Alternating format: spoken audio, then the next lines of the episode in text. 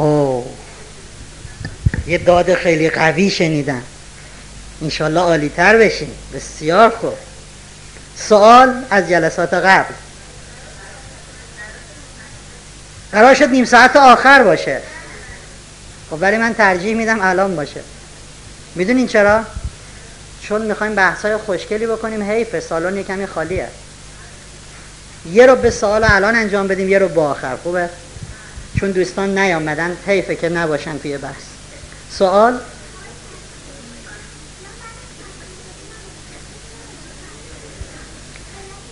بعد از تصویرسازی و مدیتیشن خسته میشین. چجوری خسته میشین؟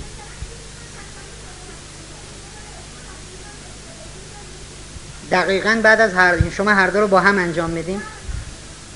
زمانش چقدره تصویرسازی و مدیتیشن؟ 15 دقیقه. بکنین هر دو رو 5 دقیقه. بکنین 5 دقیقه، هفته بعد بهم بگین باز این حالت رو داشتین یا نه.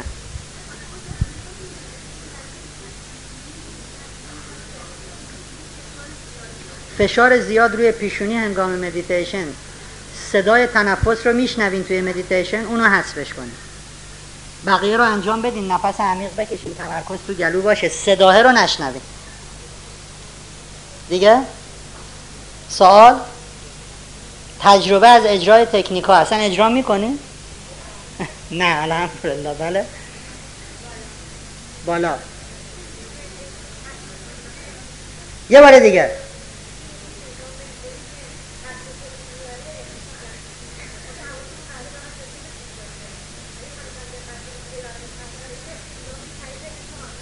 بسیار عالی. من جمله رو اصلاح کنم. مدیتیشن کشف و شهود نمی آورد. مدیتیشن کشف و شهود هست. در زمانی که شما مدیتیشن می کنید بناس به هیچ چیزی فکر نکنین و فقط به اون تنفس متمرکز باشین. نفس، بینی، دهان، گلو، صدای نفس. وقتی شما 1 رو 20 دقیقه بتونید متمرکز به نفستون فکر کنین، میبینین در همین 20 دقیقه اتفاقاتی با همین تنفس برای شما رخ میده که هیچ وقت با نفس کشیدن اون شکلی نمیشه. حالا با این تمرین شما یاد میگیرید که هر کاری رو که انجام بدید فقط اون کار رو انجام بدید. ما در این تمرین میخوایم شما فقط نفس بکشید. بعد وقتی نماز میخونید میخوایم فقط نماز بخونید. بعد غذا میخوریم فقط غذا بخورید. اون وقت میبینید در هر کاری کشف و شهود بهتون دست میده. قبول نیست؟ به زور. حالا دیگه سوال؟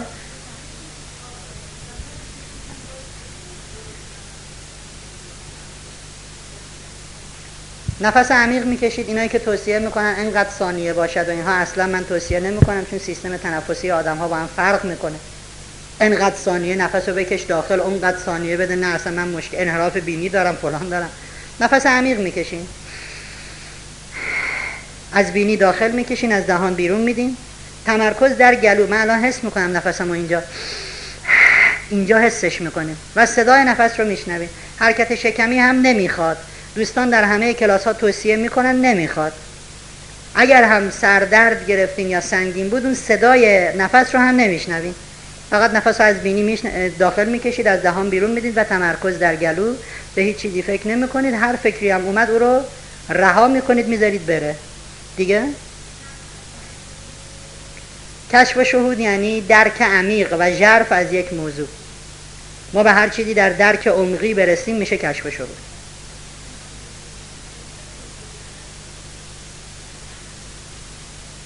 درک عمیق از نفس کشیدن. ما نفسامون رو خیلی غیر آگاهانه میکشیم دیگه. روزی چند تا نفس داریم میکشیم، مثلا متوجه نیستیم. حالا میخوایم آگاهانه نفس بکشیم و اون نفس ما رو شاد بکنه، بشاش بکنه. نفسی میتواند به ما شادی بدهد که ما متوجه او باشیم. غذایی میتونه به من لذت خوردن بده که من حواسم به خوردن اون غذا باشه. وقتی 10 تا کار دارم میکنم و تون یه چیزی میخورم، لذتی از اون غذا نمیبرم. ما وقتی لذت از غذا خوردن ببریم، به کشف و شهود رسیدیم. میگیم طعمش این بود، خوشمزه بود، اونجوری بود. ما فقط با تمرین مدیتیت میخوایم که شما عمیق درگیر یک کار بشید. آرام آرام یاد بگیریم هر زمانی که کاری رو انجام میدیم فقط اون کار. دیگه؟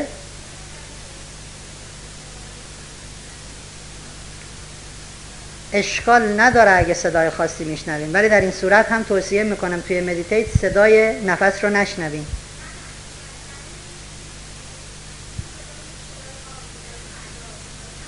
آره اون وقت شما حواستون به جایی که درگیر به نفس کشیدن باشه درگیر اون صدا هست که قشنگم هست.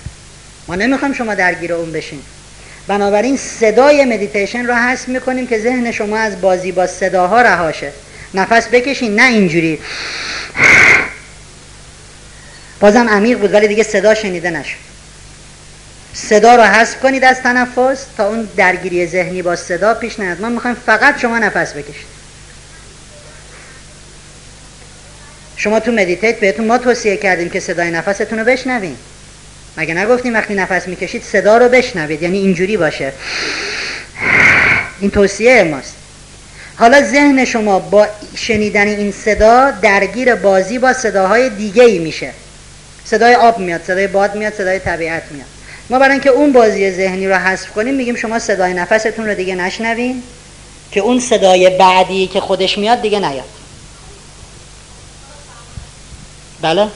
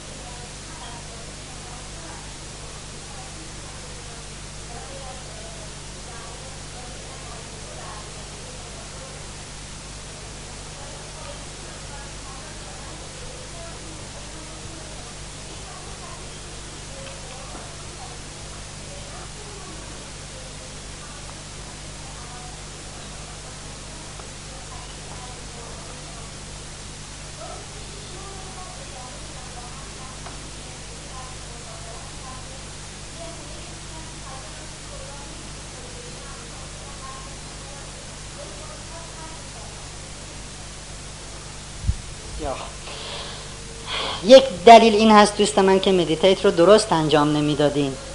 قبلا گفتم یکی از چیزهای کاملا غلط در مدیتیشن چیزیست به نام مانترا. اینو من بارها گفتم، اساتید مدیتیشن هم خیلی بهشون بر میخوره. در یک کلاسی گفتیم خانمی بلند شد، استاد یوگا بود، گفت چرا شما اینجوری میگی؟ گفتم چون شما آنچه را که شنیدی فقط روش صحبت میکنی، من روی این کار تحقیق علمی کردم، میدونم چرا دارم میگم. مانترا و اینها چیزای زیادی است که اصلا به درد من و شما نمیخورد، اونو حذفش کنید. بعد ما گفتیم دوست من بهترین زمان انجام مدیتیشن کیه؟ قبل از طلوع آفتاب و قبل از غروب آفتاب، به دلیل تمرکز انرژی های کائنات. بیشترین انرژی در هستی اون موقع است، قبل از طلوع آفتاب ساعت 3:20 صبح، قبل از اذان صبح یا قبل از طلوع آفتاب 5 نمیدونم که بچه‌هاتون خوابن. اون موقع پاشین انجام بدید. نه اونا دوچار درد سر میشن نه شما. روزی یه مرتبه اشکال نداره. من روزی یه مرتبه خوب رو انجام نمیدم چون روزی 2 مرتبه بد رو نتونستم انجام بدم. یه مرتبه خوبه رو انجام بدید. قبل از طلوع 4 صبح بلنشین، 4:30 صبح بلنشین انجام بدید، بسیار عالی است. اون موقع مانترا و اینا مثلا نگین دیگه.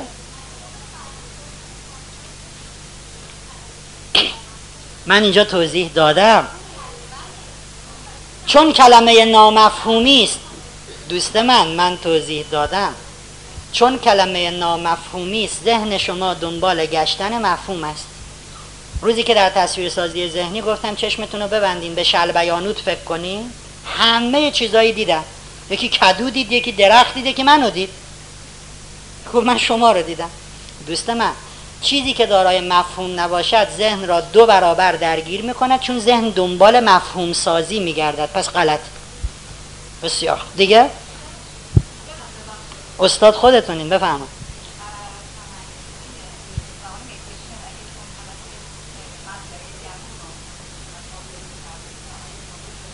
اگه مزرعه درون را در مدیتیشن آبیاری بکنیم ایراد دارد یا نه؟ اگه از اساتید مدیتیشن بپرسید میگن خوبه، من میگم ایراد داره. ذهن را از همه اینها رها کنین لطفاً. یه رو فقط نفس بکشید، بعد ببینین چه تمرکز خارق العاده‌ای پیدا میکنید. بله؟ زمان مدیتیشن تکون میخورید. این برون ریزی اون تنش‌های درونیتونه اب نداره، همونجوری که دارین تکون می‌خورین اینا داره میریزه بیرون، بذارین بریزه بیرون، نگران نباشین. تنش‌های عصبی زیاد دارین تو زندگی، اب نداره، اصلا نگران اونا نباشید. مثل چتری میمونه که اینجوری داره قلقل میکنه، پره، درش هم بسته است، از لوله از یه جایی بالاخره میریزه بیرون، اینا داره میریزه بیرون، نگران نباشین. خوبه دیگه. سوال کجایی؟ بالا.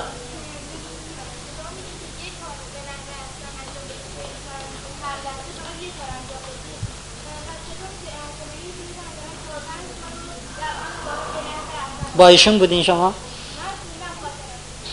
کی گفته اینو؟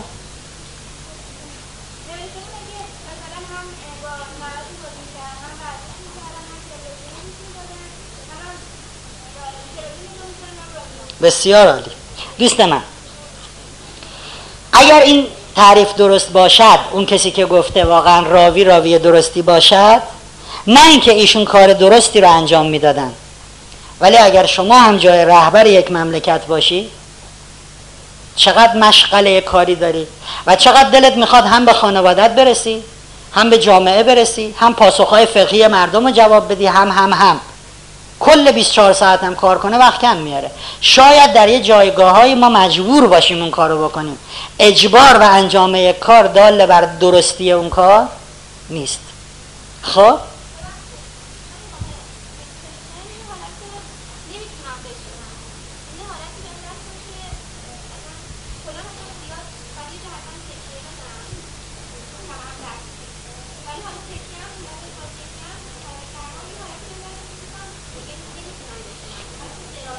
مدیتیشن رو از کم شروع کنین، 5 ثانیه، 5 ثانیه بدون تکیه دادن، 1 2 3 4 5 بلندشین بریم، بعد 10 ثانیه، بعد 15 ثانیه، تا 5 ثانیه رو دیگه مطمئنن طاقت میارین بشینین. حتما بکنینش 10 ثانیه، اتفاقی نمیفته. از کم شروع کنین برین بالا دیگه. بله،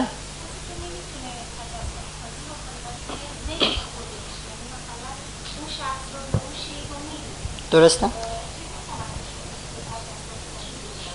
کسی که نمیتونه تجسم داشته باشه ولی در ذهنش اون شخص یا چیز رو میبینه، در واقع داره تجسم میکنه، داره تصویرسازی میکنه.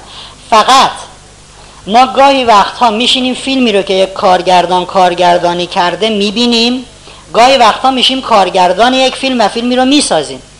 این آدم الان داره ذهنش فیلم رو میبیند، یعنی تصویرسازی ذهنی داره انجام میشه. حالا ما میخوایم خودش بتونه کارگردانی بکنه، یواش یواش بعد ازش بخوام که این تصویری رو که داری میبینی بهش جهت و سمت و سو بده. تو الان داری میبینی فلانیو، مثلا ببین برات دست بلند کرد، همین، ببین بهت لبخند زد، آرام آرام اون تصویر شکل بگیره. ولی اینکه ایشون بگیم نمیتونه تصویر سازی کنه، واقعا اینجوری نیست، چون تصویر رو میتونه ببینه. خب این که خیلی طولانیه.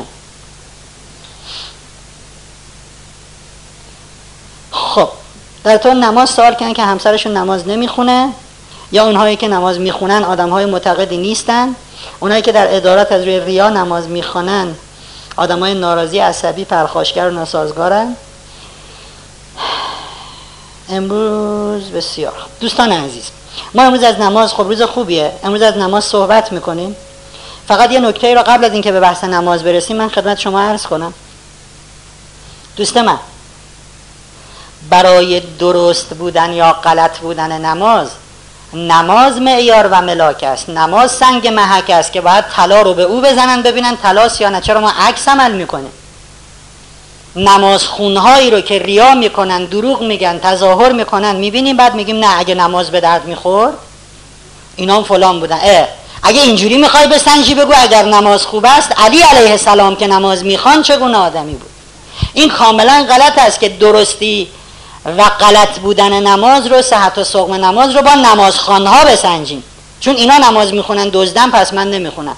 بله اینها دزدن، ولی بزرگترین دزدی زندگی اونها دزدی همین عمل الهی است. اصلا طرح مسئله، طرح به نظر من کاملا غیر منطقی و غلطی است. نماز رو میخوای ببینی چه اثری دارد، ببین مالک اشتر چطور آدمی بود، ببین رسول خدا چگونه بود. امروز میخوایم صحبت کنیم مفصل، انشالله از نماز هم خواهیم گفت. بسیار خوب.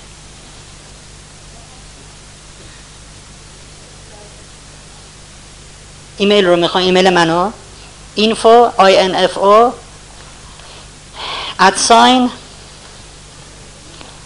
مسافر MOSAFER کوچولو کا دوتا او CH دوتا او L دوتا او .org مسافر و کوچولو به هم چسبیده است. بعضیا خندهشون میگیره این چه ایمیلیه، یه ایمیل جدی‌تر. یادتون باشه همه ما هم مسافریم در این دنیا، هم کوچولویم. هر کی احساس گندگی کرد واقعا من یکی براش متاسفم. خب بحث قشنگ توکل. دوستان ما کی وکیل میگیریم؟ وقتی به مشکل حادی خوردیم، پرونده لاینحلی داریم که زور خودمون به حل پرونده نمیرسد. ما برای هر پرونده‌ای که وکیل نمیگیریم. خب من 60 روزه که درست نخوابیدم، غذا نخوردم، زیر چشام گود افتاده. چرا؟ چون یه پرونده بسیار مشکلی دارم. لحظه شماری میکنم، یا امروز میرم اوین یا فردا بیچاره شدم، بدبخت شدم. دوستی به من میگه فرهنگ من وکیل پای یکی رو میشناسم، بسیار عالی، قوی، یه وکیل ماه، بیا بریم پروندت رو به اون نشان بدیم. خب ما میریم پیش این جناب وکیل. بعد از 60 روز که من از خورد و خوراک و خواب افتادم، پرونده رو نگاه میکنه، ورق میزنه، لبخندی میزنه، میگه خیلی ساده است، من شما رو تبرئه میکنم. این پرونده حل کردنش برای من مثل آب خوردن است. بعد در کمدو باز میکنه، میگه این 200 پرونده رو ببین، همه اینها وضعشون از پرونده تو بدتر بوده. من تک تک این دوستان رو تبرئه کردم، نگران نباش. خب قبول دارید من اون شب میرم خونه، شام درست و حسابی میخورم. بعد از 2 ماه 3 نفر قبول دارم. خوبه. ما کلاسایی داریم که 1 نفر هم قبول، پیشرفت کرده کلاسای ما. 3 نفر میگن بله. قبول دارین من اون شب یه خواب راحتی میکنم؟ اوه، به قول فرانسوی ها او لالا. خب بسیار عالی. جای سوال اینجاست که فرهنگ چرا 60 روز نخوابیدی و نخوردی و آزار رسوندی به خوده؟ حالا یادت افتاده وکیل بگیری، چرا از همون روزه اول این کارو نکردی؟ اونم یه وکیل قدرتمند، یه وکیل گردن کلفت، بگه آقا جان حله بسپر به من، چرا از روز اول این کارو نکردی؟ یه پیرمردی دستاش میلرزید، مراجعه میکنه به دکتر. این پزشک محترم هر آزمایشی که میکنه میبینه این دوست عزیز هیچ مشکلی ندارد، هیچ بیماری نداره، ولی دستاش همینجوری میلرزه. بررسی میکنه میبینه این غذا درست و حسابی نمیخوره. اگه خوب غذا بخوره این از بیجونیه که میلرزه، از مریضی نیست. میگه پدر جان براتون 1 بسته بیسکویت مادر مینویسم، اینو ببرین منزل، چای شیرین درست کنین بزنین توش بخورین، شما حالتون چی میشه؟ خوب میشه. اینم بیسکویت مادر رو میخره میبره خونه میزنه تو چای شیرین، همین که میاره بیسکویت رو بالا بخوره بیسکویت شل میشه میریزه تو چای، خندش میگیره، میگه این خودشو نمیتونه نگه داره، میخواد منو نگه داره. دوست عزیز، به وکیلی باید اعتماد و تکیه کرد که بتواند اول خودشو نگه داره، اونقدر محکم باشه که هم بتونه حافظ منافع خودش باشه، هم من و شما. خب این وکیل کیه واقعا؟ جز خدا؟ وکیلای این دور و زمونه اولا به سادگی وکالت شما را قبول نمی کنند، کلی ناز دارن، بعدش هم کلی ازتون پول می گیرن. خدا در قرآن فرموده که همتون فقط باید به من توکل کنید، فقط وکیلتون من باشه. یه جای دیگه قرآن هم گفته بنده هیچ نیازی به شماها ندارم، پس پول مولم ازتون نمیخوام. جلو میگه آقا زورکی وکیلتون کیه؟ منم پولم نمیخوام. 9 بار در قرآن خدا فرموده فقط به من توکل کنید. 3 بار در قرآن فرموده من وکیل خوبیم، من نعم الوکیلم. یعنی در ازای هر 3 باری که خدا فرموده فقط منو وکیل قرار بدین. یه بارم تاکید کرده حواستون باشه ها، چون وکیل خوبی هم اینو میگم. دوستانی که کنار دستشون جای خالی هست دستا رو بلند کنن، چون هنوز فکر نمیکنم کار به نیست. بالا خالیه پایین نیست، پس چرا من صندلی خالی دارم میبینم؟ اینجا جا گرفتی. ای امان از این زنبیل گذاشتن ها. میذارم میگم ما دیشب اومدیم زنبیل گذاشته. خب بالا هنوز جای خالی هست، دوستان بالا میتونن تشریف ببرن. بسیار خوب دوستان عزیز، وقتی که هیچ کس نمیتواند به داد من و شما برسد، کارمون گیره گیره گیره گیره. دوست دارین یه وکیل عالی پیدا کنین چه محکم بشه بهش تکیه داد؟ و دوست دارین اون وکیل دوستتونم باشه، مونستونم باشه، مهربونم باشه؟ خب پولم نگیره، این خداست، این خداست. دعای جوشن کبیر دعایی است که جبرئیل از آسمان نازل می کند برای پیامبر، میگه خدا این دعا رو فرمود که به تو تعلیم بدهم. در دعای جوشن کبیر میگیم یا معین لا معین له، ای کمک کننده به کسی که هیچ یار و یاوری ندارد. یعنی گیر گیرم، هیچ کسم نمیتونه به دادم برسه، هیچ کیو ندارم. یا اماد من لا اماد له، ای ستون و ای تکیهگاه کسی که هیچ تکیهگاهی ندارد. یا حبیب من لا حبیب له، ای دوست کسی که هیچ دوستی ندارد. یا انیس من لا انیس له، ای مونس کسی که هیچ مونسی ندارد. یا شفیق من لا شفیق له، ای مهربانی که ای مهربان بر کسی که هیچ کس به او مهر نمیورزد. بهتر از این میخوایم؟ ستون هستی، محکم هستی، قابل تکیه هستی، اعتماد میشه بهت داد کرد، پول نمیگیری، مهربونی، باحالی، تحویل میگیری، پول هم که نمیخواد دیگه، چجوری باید وکیل گرفت؟ زمان ناصرالدین شاه آقای بود به نام نظرعلی طالقانی، ایشون طلبه بود. کتابی دارد نظرعلی طالقانی به اسم کشف الاسرار، توصیه میکنم به خوندن این کتاب. آقای نظرعلی طالقانی از این طلبه های فقیر فقیر فقیر فقیر، شبا یواشکی میرفت دور حجره طلاب میگشت، تو آشغالاشون کسی خیار خورده پوستش رو ریخته باشه اونجا، من وردارم بشورم پوست خیارا رو بخورم. خب یه روز نظرعلی طالقانی فکر میکنه، آقا شرمنده، نظرعلی طالقانی فکر میکنه، میگه بذار بشینم یک نامه‌ای بنویسم به خدا. بعد از ظهر پنجشنبه ایشون تصمیم به نوشتن نامه‌ای میکند به خدا. اینم بهتون بگم همیشه میشود با خدا حرف زد، خدا همیشه آماده شنیدن حرف من و شما هست، ولی بر اساس منابع دینی بهترین زمان مخصوص برای حرف زدن با خدا از ظهر پنجشنبه تا ظهر جمعه است. این زمان زمان بسیار خاصیه، زمانی است که ظهور امام زمان اون موقع است، زمانی است که قیامت اون موقع است و خب ایشون بعد از ظهر پنجشنبه تصمیم میگیره نامه‌ای بنویسد به خدا. نامه آقای نظرعلی طالقانی الان در موزه گلستان به اسم نامه‌ای به خدا نگهداری می شود. خب طبقه بالا هنوز جا هست، اگه نرین بعدیا میگیرن همین دو تا صندلی هم که من دارم میبینم. خب نامه رو می نویسد آقای نظرعلی طالقانی. بسم الله الرحمن الرحیم، خدمت جناب خدا، سلام علیکم. این جانب بنده ای از بندگان شما هستم. شما در قرآن فرمودید و ما من دابة فی الارض الا علی الله رزقها، هیچ موجود زنده ای روی زمین نیست الا اینکه رزق و روزی او بر عهده من است. من هم جنبنده ای از جنبندگان شما روی زمینم، پس قول دادی. و در جای دیگر شما فرمودید ان الله لا یخلف المیعاد، مسلما خدا خلف وعده نمی کند. پس از اونجایی که شما وعده روزی دادید و قول دادید که خلف وعده نکنید، بنده اون چیزایی رو که نیاز دارم خدمتتون می نویسم، لطفا تهیه کنید.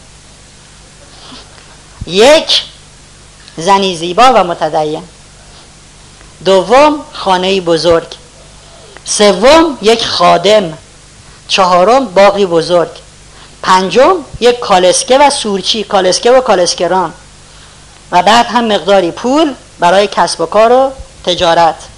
زیرا نامه می‌نویسه جناب خدا لطفاً بعد از تهیه کردن موارد فوق به آدرس زیر بنده رو با خبر کنید، به من اطلاع بدید، آماده است بیام تحویل بگیرم. تهران، مدرسه مروی، حجره شماره فلان. مال کیه این قصه؟ زمان ناصرالدین شاه. خب نامه رو می‌نویسه. مسجد شاه اون موقع و مسجد امام امروز.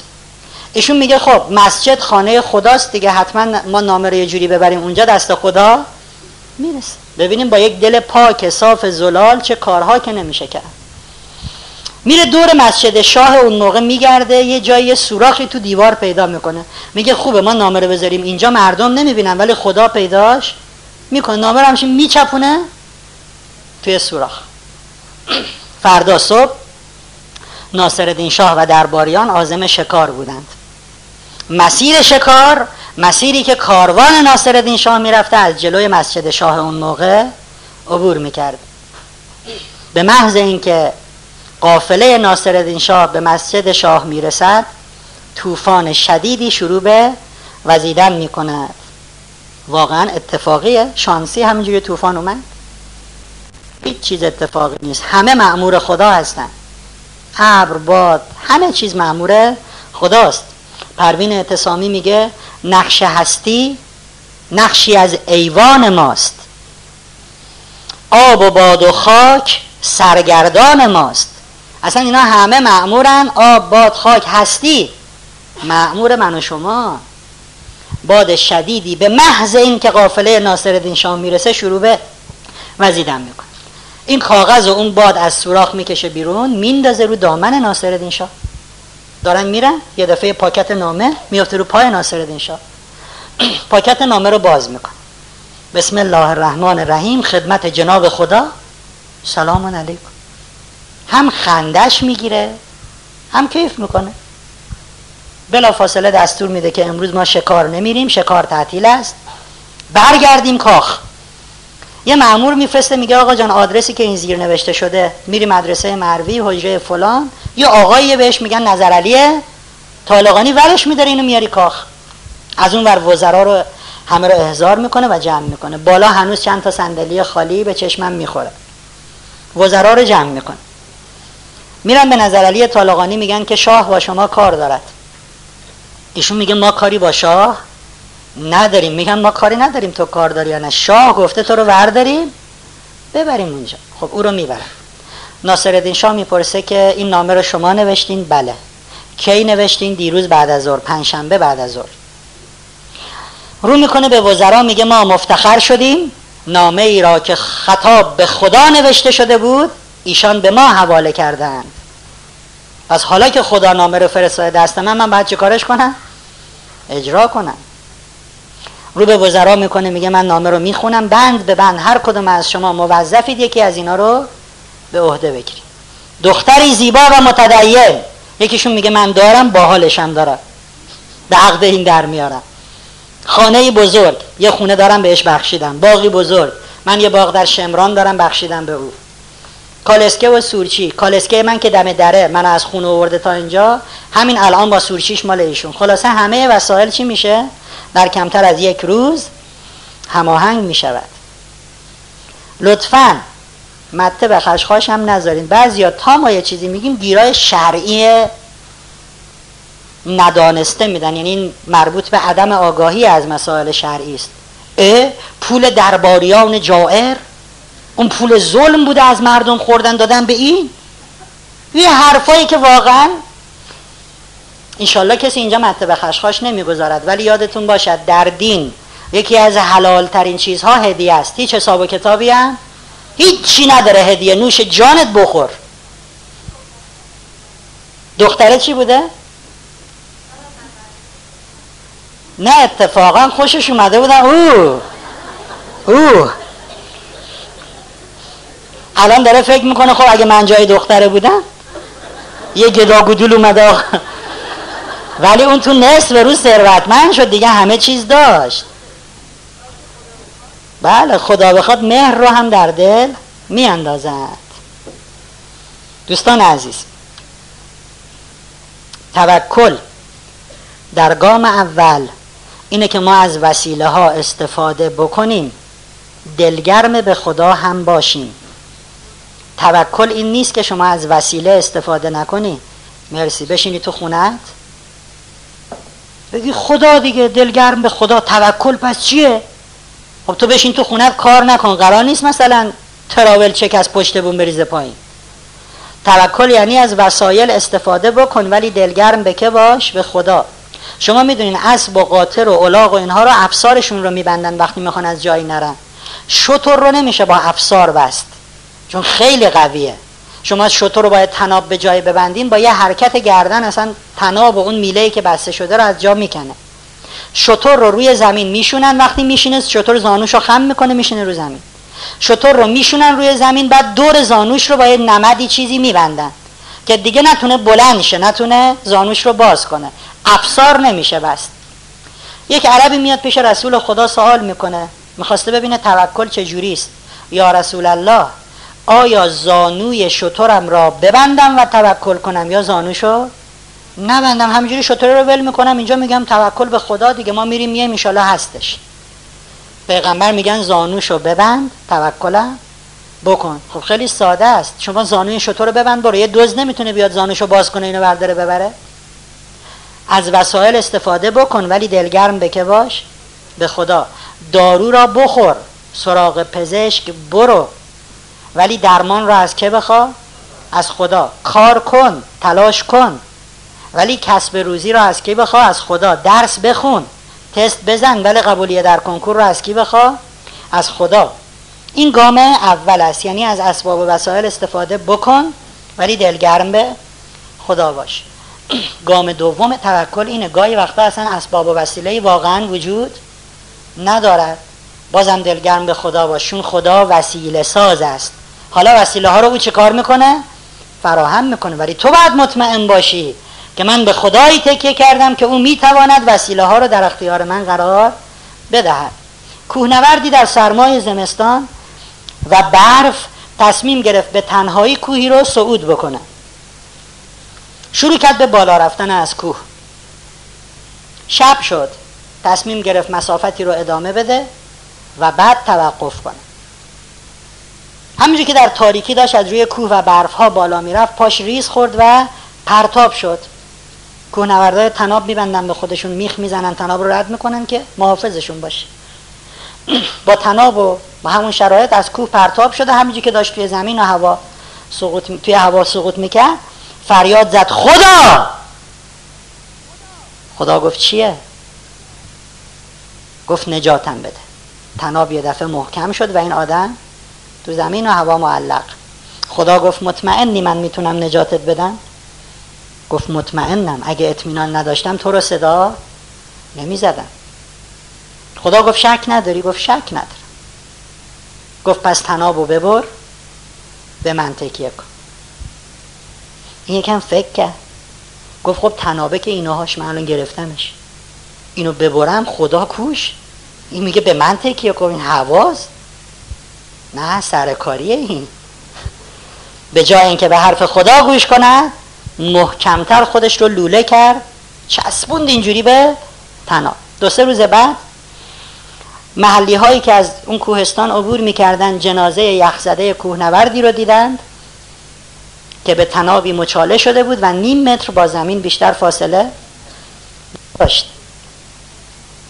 ولی ما میترسیم، ما از یه طرف پروندهمون رو میدیم دست خدا، میگیم ما مطمئنیم تو حلش میکنی، اونم تا دو دستی میاد پرونده رو بگیره باز میکشیمش، نه شاید نتونی حل کنی، کجا معلوم زورت برسه، مشکوکی تو، اصلا رشتت حقوق تو چی خوندی. توکل در گام اول استفاده از وسایل است ولی دلگرمی به صاحب اون وسایل. در گام دوم که اصلا وسیله ای نیست، دلگرمی به کسی است که وسیله ساز است. وقتی بهت میگه تناب رو ببر، او زمین را در نیم متری تو میبیند، تو متوجه نیستی. خب من و شما به هر چیزی که دلگرم بشویم دوستان ما رو به همون می سپارند. اگر به خدا دلگرم باشیم ما رو به خدا می سپارند و چه وکیل خوبی است خدا. ولی بعضیا دلشون به چیزهای دیگری خوش است. دختر خانم میره جلو آینه وای میسه، اوف چی ساخته، فتبارک الله احسن، نه بینیو ببین کیف کن. ما اصلا راه میریم تو خیابون پسرها همجا قش میکنه. پسرم یه دو روز بدنسازی و اینا بیدی بالدینگ دیگه، نه بادی بیلدینگ، ای امان از بی سوادی من، یه دو روز بدنسازی رفته و وای میسه جلو آینه، اوه چی هست. دختر خانم دلش به قیافش خوش می شود، دلگرم به قیافه می شود، آقا پسر دلگرم به هیکل. یک ازدواج این دوتا می کنن بیریخت 3 ماه بعد برو خونه بابات، قیافت تکراری شده. به هر چه که دلگرم باشیم به همون سپرده میشیم. بعضیا دلشون به تحصیلاتشون خوشه. بسیاری از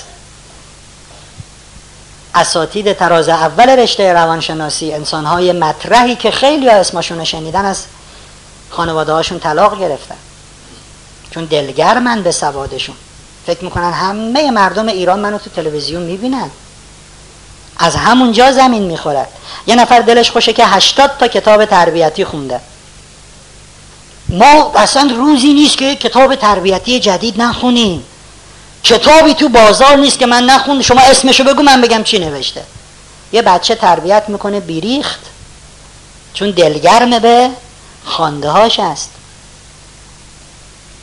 یوسف 9-10 ساله بود، بسیار زیبا و درشت هیکل. خانواده یوسف درشت هیکل بودن، خیلی هم خوشتیپ، نه مثل این بازیگرای هالیوود ها، خوشتیپ. گاهی مثلا فرهنگ میره آفریقا، اونجا همه جمع میشن وای چه خوشتیپه، آقا امضا یادگاری بده اینا. اینجوری نه.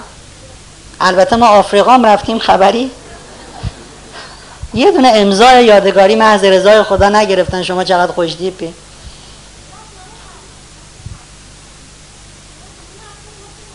نگفتیم همه اینا رو، گفتیم عذر میخوام چون آخرشه پس میگم دیگه. من همه توکل رو گفتم تو 1 دقیقه آخرش، 1 دقیقه همه رو گفتین، چرا زودتر نمیگی؟ مرسی دوست عزیز. هیچ کار خدا بی حکمت، هیچ چیزی اتفاقی. یادتونه اینا رو گفتیم دیگه، جزء درسامون بوده. چرا شماها که همتون بودین نشستین صداتون در نمیاد؟ حتما دوستان جدیدی بودن که باید این رو میشنیدن و حتما حداقل امروز 1 نفر با این شنیده زندگیش عوض میشه. مرسی خوبه. حالا من حواسم مثلا بود از اول دوره شروع نکردم. بسیار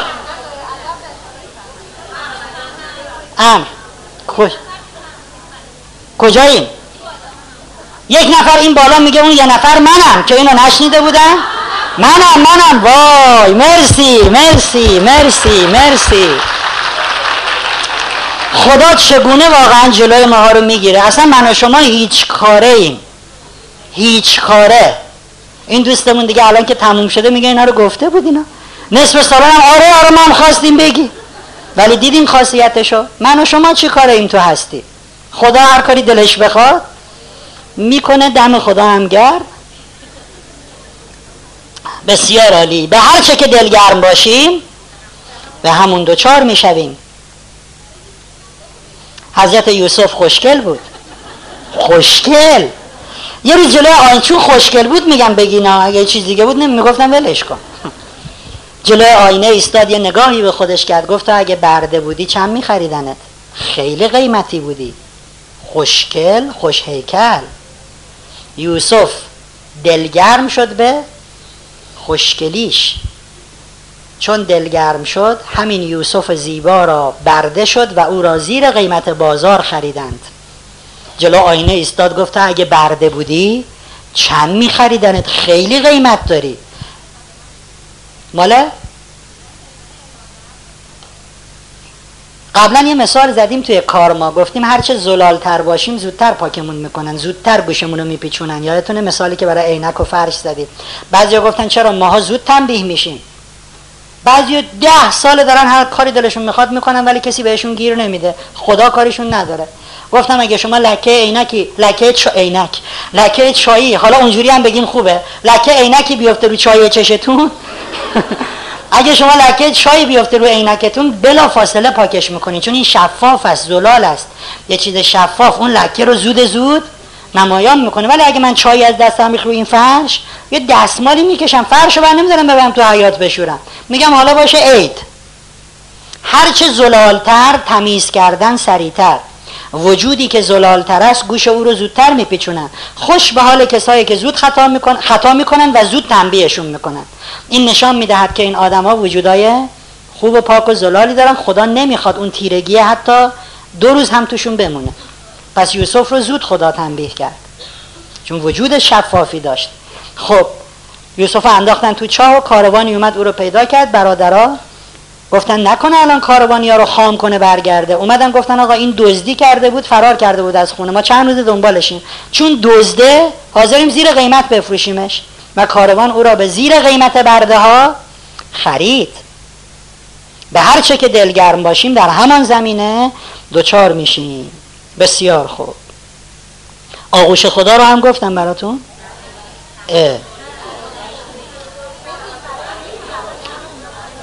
بحثای امروز همش خوب اب نداره. حالا آغوش خدا رو از اونایی که بودن بپرسیم.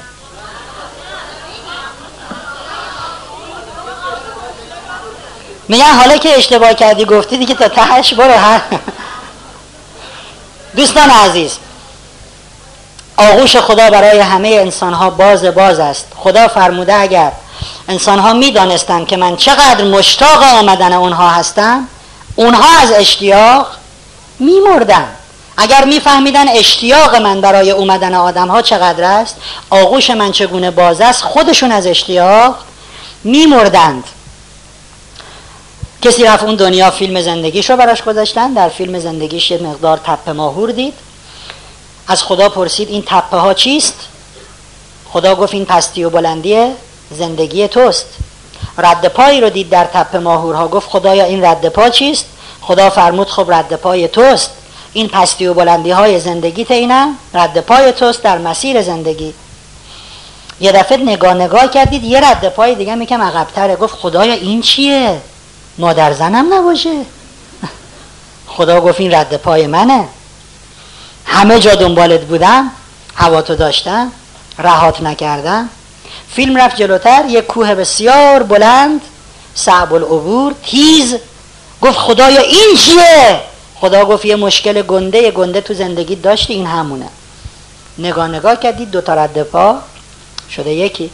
به خدا گفت زرنگیزه به دیدی سخت شد در رفتی، همه جا هوامو داشتی تا دیدی ارتفاع زیاده فرار. خدا گفت بنده من این رد پای من است.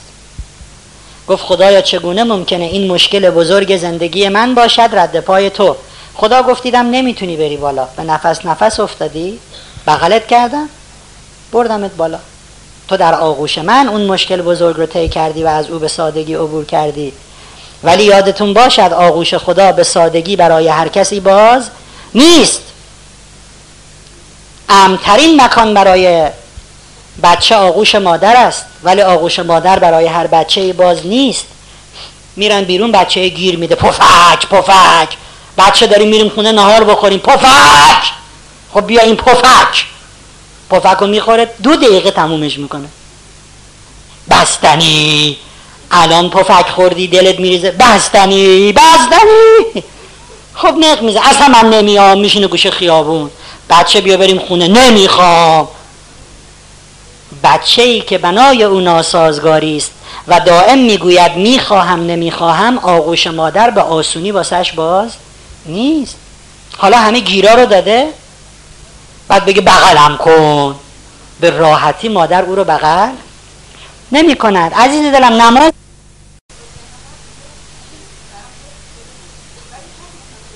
کدوم مثال رو گفت کی رفته پیش خدا؟ مثلا کوهنورده رو، اینا همش قصه است.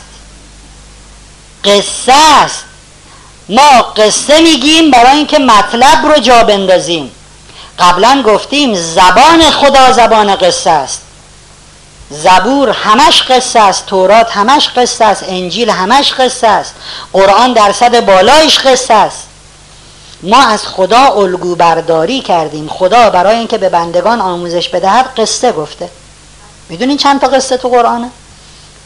اینهایی هم که ما میگیم قصه است، منتها قصه های خدا واقعی است، قصه های ما خیلیاش غیر واقعی است، منتها قصه هایی است که به ما الگو میده، قصه هایی است که به ما روش نشون میده. وگرنه اینا اون دنیا فیلم زندگی ما رو نشون میدن بهمون، نه اینجوری تپه و کوه. خود فیلمو میبینیم.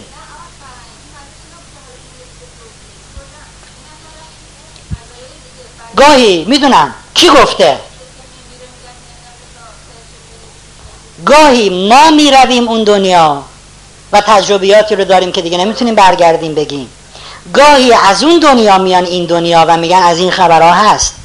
پیامبران چون به مقام وحی متصل بودن، اینها رو خداوند از طریق جبرئیل فرموده اینجوری میشود، اینجوری میشود، اینجوری میشود. این حرفا اگه مال خود پیغمبرا بود همش جعلی بود، ولی یک کلمش مال اونها نیست.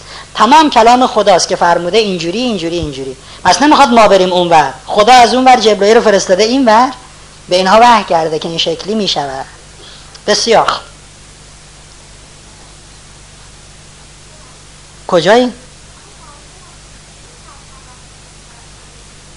میشه از توسل به توکل. توسل رو گفتم هفته قبل مثال زدم. توسل یعنی این که ما از جایگاه کسانی که قرب بیشتری از ما دارن، عزیزتر از ما هستن استفاده بکنیم، چون فقط اونا مقربترن. الان بعضیا میرن توی اداره، میخوان از رئیس اداره امضا بگیرن، یه آشنای چیزی گیر میارن میگن تو رو خدا تو برو امضا رو بگیر، چون رئیس تو رو تحویل میگیره. توسل یعنی دست به دامان کسی شدن که در قبال اون آدم بالاییه، ارزش و جایگاهش از من و شما بالاتر است. اصلا باید از توسل به توکل برسیم. باید به بزرگان دین توسل کرد، به پیامبران، به ائمه معصوم. ما فکر میکنیم فقط ائمه معصوم، نه، به عیسی علیه السلام توسل کنیم. هیچ اشکالی نه، بسیارم خوبه، پیغمبر بزرگ خداست. بگیم حضرت عیسی چون شما در درگاه خدا ارزش و قرب داری، چون شما سوگلی خدا هستی، از خدا بخوا ما رو تحویل بگیر. ولی نگیم شما گره ما رو باز کن، این میشه توکل. بعضیا میرن مشهد به امام رضا میگن این مشکل ما رو باز کن. این شرک است. از نظر دینی این آدم مشرک است. شما حق نداری خواستت رو از کسی بخوای به جز خدا. تو نماز میگیم ایاک نستعین، فقط از تو. ولی میتونیم به امام رضا بگیم ما از شما خواهش میکنیم، شما که آبرو دارین پیش خدا واسطه بشین، به خدا بگین خدا ما رو تحویل بگیره. حتما توسل کار خوبیه، منم توصیه میکنم.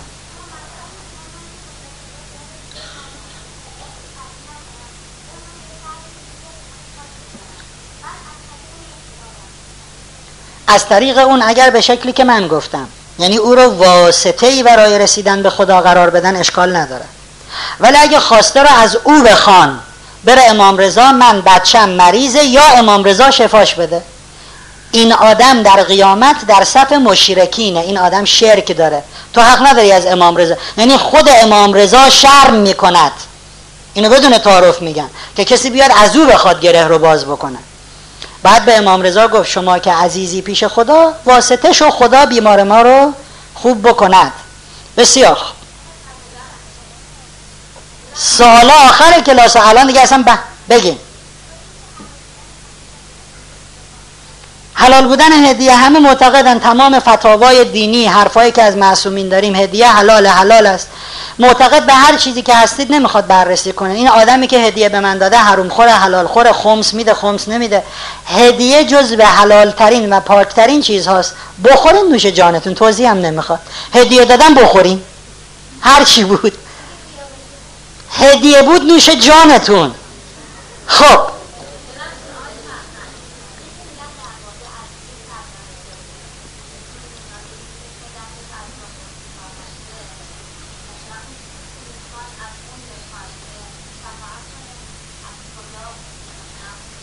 اگر اون آدم خوبی بوده، نه اینکه چون دستش از دنیا کوتاه است، چون آدم خوبی بوده و الان به هر حال در جوار خداست، جای خوبیه؟ بله ازش بخوایم خوبه، بهتره. چیه فرزندشو بخواد؟ خوبه. اتفاقا زبلن اونایی که از مادرای مردهشون میخوان، چون مادرها دلشون میسوزه زود یقه خدا رو میگیرن. بسیار خوب دوستان عزیز، آغوش خدا به سادگی برای هر کسی باز نیست. کسی که نق میزند و بنای او سازگاری است شرمندم. به این سادگی خدا او را نمیپذیرد. خب مسیحی هستی آنچه که عیسی فرموده، آنچه که در انجیل آمده. یهودی هستی آنچه که در تورات آمده، کلمات مقدس جناب موسی. مسلمان هستی آنچه که محمد و معصومین گفتن، آنچه که در قرآن آمده باید اجرا بکنی. خب بعضیا میگن من وقتی فلسفهشو نمیدونم چرا اجرا بکنم؟ مثلا فلسفه نماز چیه؟ خب من میخوام ببینم شما فلسفه همه چیزو میدونی؟ متاسفانه ما آدم‌ها وقتی به خدا میرسیم هممون فیلسوفیم. برای خدا ما فیلسوفیم، ولی خیلی از جاهای دیگه بدون دلیل هزار کار میکنیم. هیچ چیزی در هستی بی حکمت آفریده نشده است، چه آفریده های مادی خدا چه آفریده های معنوی خدا. دعا بخوانید، نماز بخوانید. سوسک و جیرجیرک هم بی علت نیستن. تحقیقات علمی نشان میدهد اگر حشرات از روی کره زمین حذف بشن، ما در یک لحظه بتونیم کاری بکنیم که هرچی حشره وجود داره همه بمیرن. کل انسانهای کره زمین حد اکثر تا 8 ماه بیشتر زنده نخواهند مون، همه میمیرن. همین سوسک و جیرجیرک و اینا رو اگه بکشن همه رو، من و شما فاتحمون خوانده است. دلیل نمی شود اگر ما فلسفه ای را نمیدانیم این بی فلسفه باشد. حضرت موسی عبور میکرد، کرمی رو دید توی زمین داره میلوله، کرم خاکی. گفت خدایا اینو دیگه واسه چی آفریدی؟ خدا گفت موسی تو یه بار داری میپرسی، این کرمه 10 بار پرسیده موسی رو واسه چی خلق کرد؟ اینا شوخی نیست. تا بهتون میگم حضرت موسی از اون پیغمبرای لوتی، هیچ پیغمبری جرأت نکرده سوالایی که موسی کرده رو از خدا بکنه. اصلا از خدا من اینجوری بپرسن این کرمه رو واسه چی خلق کردی؟ ولی موسی یک سوالای بامزه ای از خدا کرده. اگر دنبال بکنید سوالات موسی را از خدا و پاسخهای خدا را به موسی، اونقدر تو دین میرین جلو. موسی یه روز به خدا میگه خدایا اگه تو آدم بودی چی کار میکردی خدا تو خوشحال کنی؟ مثلا محمد جرأت میکنه اینو بپرسه، عیسی جرأت میکنه، موسی خیلی باحال بوده. خدای تو آدم بودی چی کار میکردی خدات خوشحال شه؟ خدا میگه میگشتم روی زمین یه آدمی رو پیدا میکردم که گره داشته باشد، گره از کار و زندگی او باز میکردم، خدای من اینجوری خوشحال میشه. خب دلیل ندارد اگر ما فلسفه چیزی رو نمیدونیم این چی باشه؟ بی فلسفه باشد. فقط ما نمیدونیم. یکی گفت این نافخه به چه درد موی سوراخ گذاشتن اینجا رو شکمش؟ واقعا فلسفه ناف چی؟ گفت ای مگه نمیدونی؟ گفت نه. گفت خب خدا انسان را از گل آفرید. گفت خب. گفت بعد گذاشت رو آفتاب خوش شه. گفت خب. گفت 2-3 روز بعد خدا انگشت زد ببینه این خوش شده یا نه. جاش موند. این شد ناف.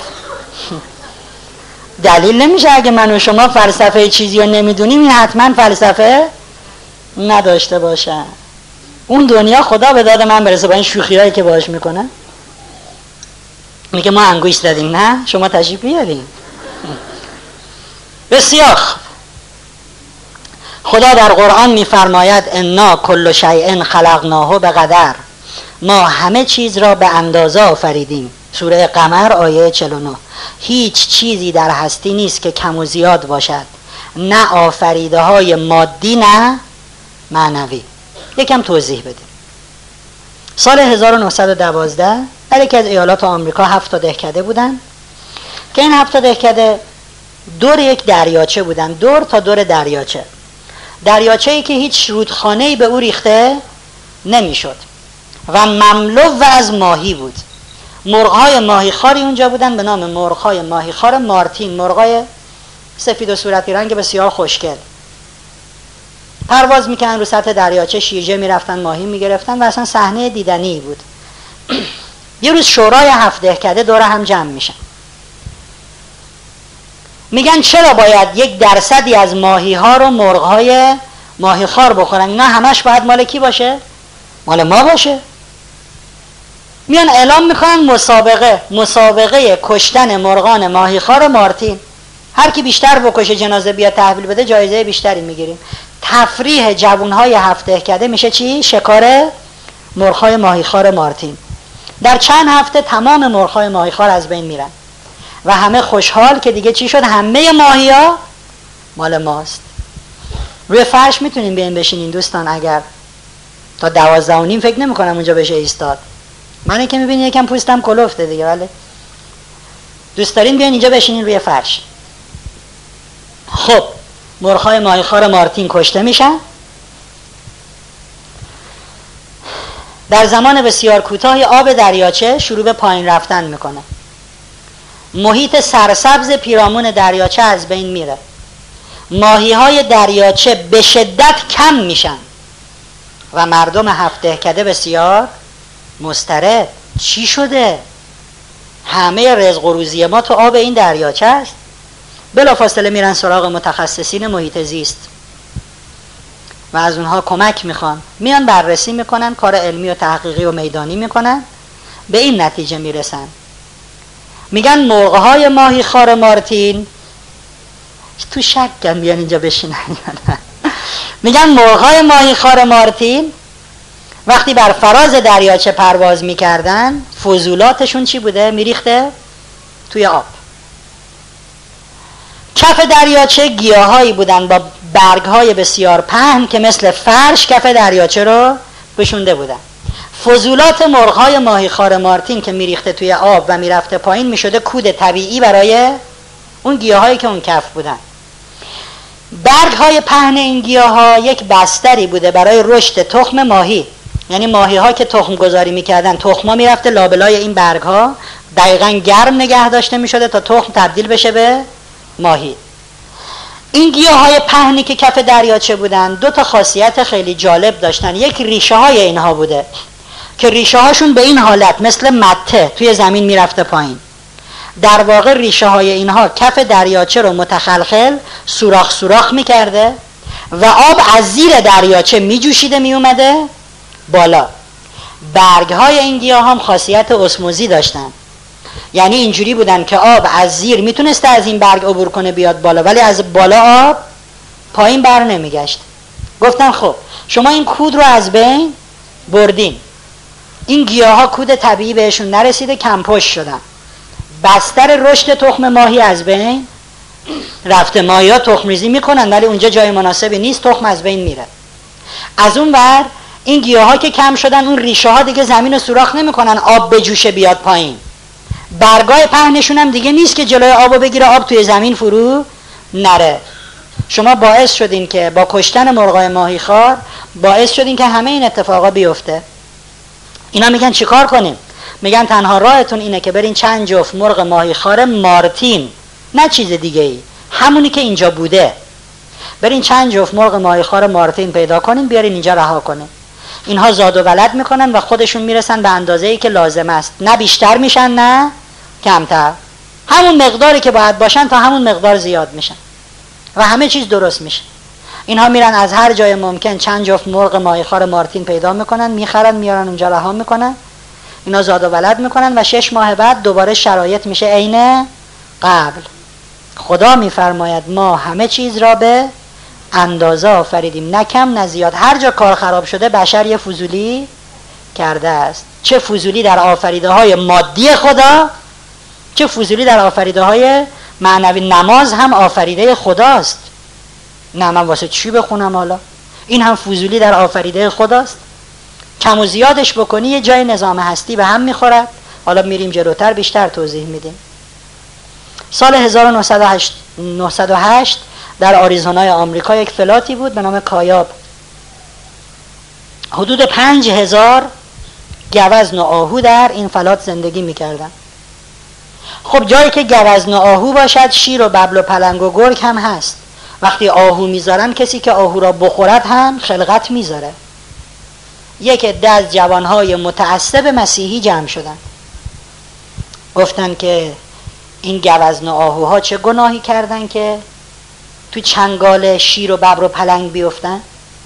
مخصوصا بچه هاشون، دیدی بچه آهو کوچولو شیر میکنه دنبالش، با یه پنجه شیره اینو میزنه و یه لقمهش میکنه. چه گناهی کردن این بچه آهوها و بره‌ها و گوزنا و تصمیم گرفتن که ریشه حیوانات تیز چنگال رو در اون فلات از بین ببرند و شکار عظیمی رو انداختن، شکارچی‌های زیادی رو استخدام کردن، هرچه شیر و ببر و پلنگ بود اونجا کشت. 25 سال بعد 5000 آهو و گوزن شد 500,000. کسی نبود اینا رو بخوره، اینا فقط چی می شدن؟ زیاد می شدن. خب اینها همه علف ملف ها رو خوردن دیگه، چیزی نبود بخورن. پوست درخت ها رو هم خوردن، بدنه درخت ها رو هم خوردن، هیچ تغذیه مناسبی نداشتن. حیوانی هم اینها رو دنبال نمی کرد برای شکار که اینا بدون و فرار کنن، می خوردن، اونم غذای بسیار نامناسب و هیچ تحرکی هم نداشتن. خون اونها مسموم شد. 500,000 گوزن آهو تونتون شروع کردن به مردن. تمام فلات پر شد مثل فرش از جنازه گوزن آهو. محیط زیست آلوده شد، بیماری هاشون به مردم منطقه سرایت کرد، بیماری های مشترک حیوان و انسان. دردسر بزرگی شد، دولت محیط رو قرنطینه کرد و آدما رو جابجا کرد و با چه مکافاتی تونستن این معضل رو از بین ببرن. چرا این معضل به وجود آمد؟ چون بشر فوزولی کرد تو کاره خدا، چون بشر نمیفهمد که خدا همه چیز را به اندازه آفریده است، لطفاً تو دستکاری توش نکن. استرالیا پرگونه ترین قاره حیوانی است، یعنی در میان همه قاره هایی که روی کره زمین وجود دارد بیشترین گونه های حیوان، پرنده، خزنده، چرنده، دریایی، دونده، رونده، پرنده، همینا بیشترین حیوانات دنیا کجان؟ در استرالیا. بسیار گونه های حیوانی متنوعی واقعا داره. جالبه که بدونید استرالیایی که بیشترین تنوع حیوانی را دارد خرگوش نداشت. 100 سال پیش یک آقای مهاجری فکر میکنه خب آخه این همه حیوان اینجا هست، حیف خرگوش نباشه. یه جفت خرگوش رو یک مهاجر میاره تو استرالیا و رها میکنه.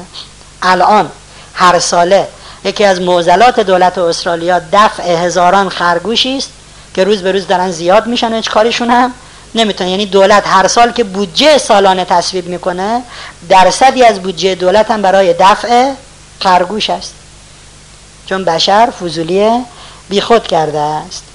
گرمتونه، همه دارن اینجوری، بعضیا با باد بزن باد میزنن، بعضیا اینو گرفتن سرشونو بکن. خب میخوایم خنک شیم، قبلا هم خنک شدیم، در سکوت کامل همه ی انگشتی محکم بزنین کف دستتون اینجوری. نم نم داره بارون میاد، الان خنک میشین. دو انگشتی چه شلپ و شلوپی میکنه، بارون تون شد. سه انگشتی تگرگ گمونم، چهار انگشتی رجبار بارون تشویق کنیم خودتونه. خنک شدیم؟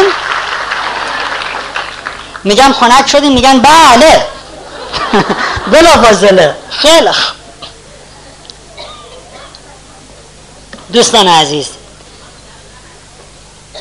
بشر سال هاست که پی به این موضوع نبرده است که آفریده های خدا بجاست، به اندازه است، چه آفریده های مادی چه آفریده های معنوی.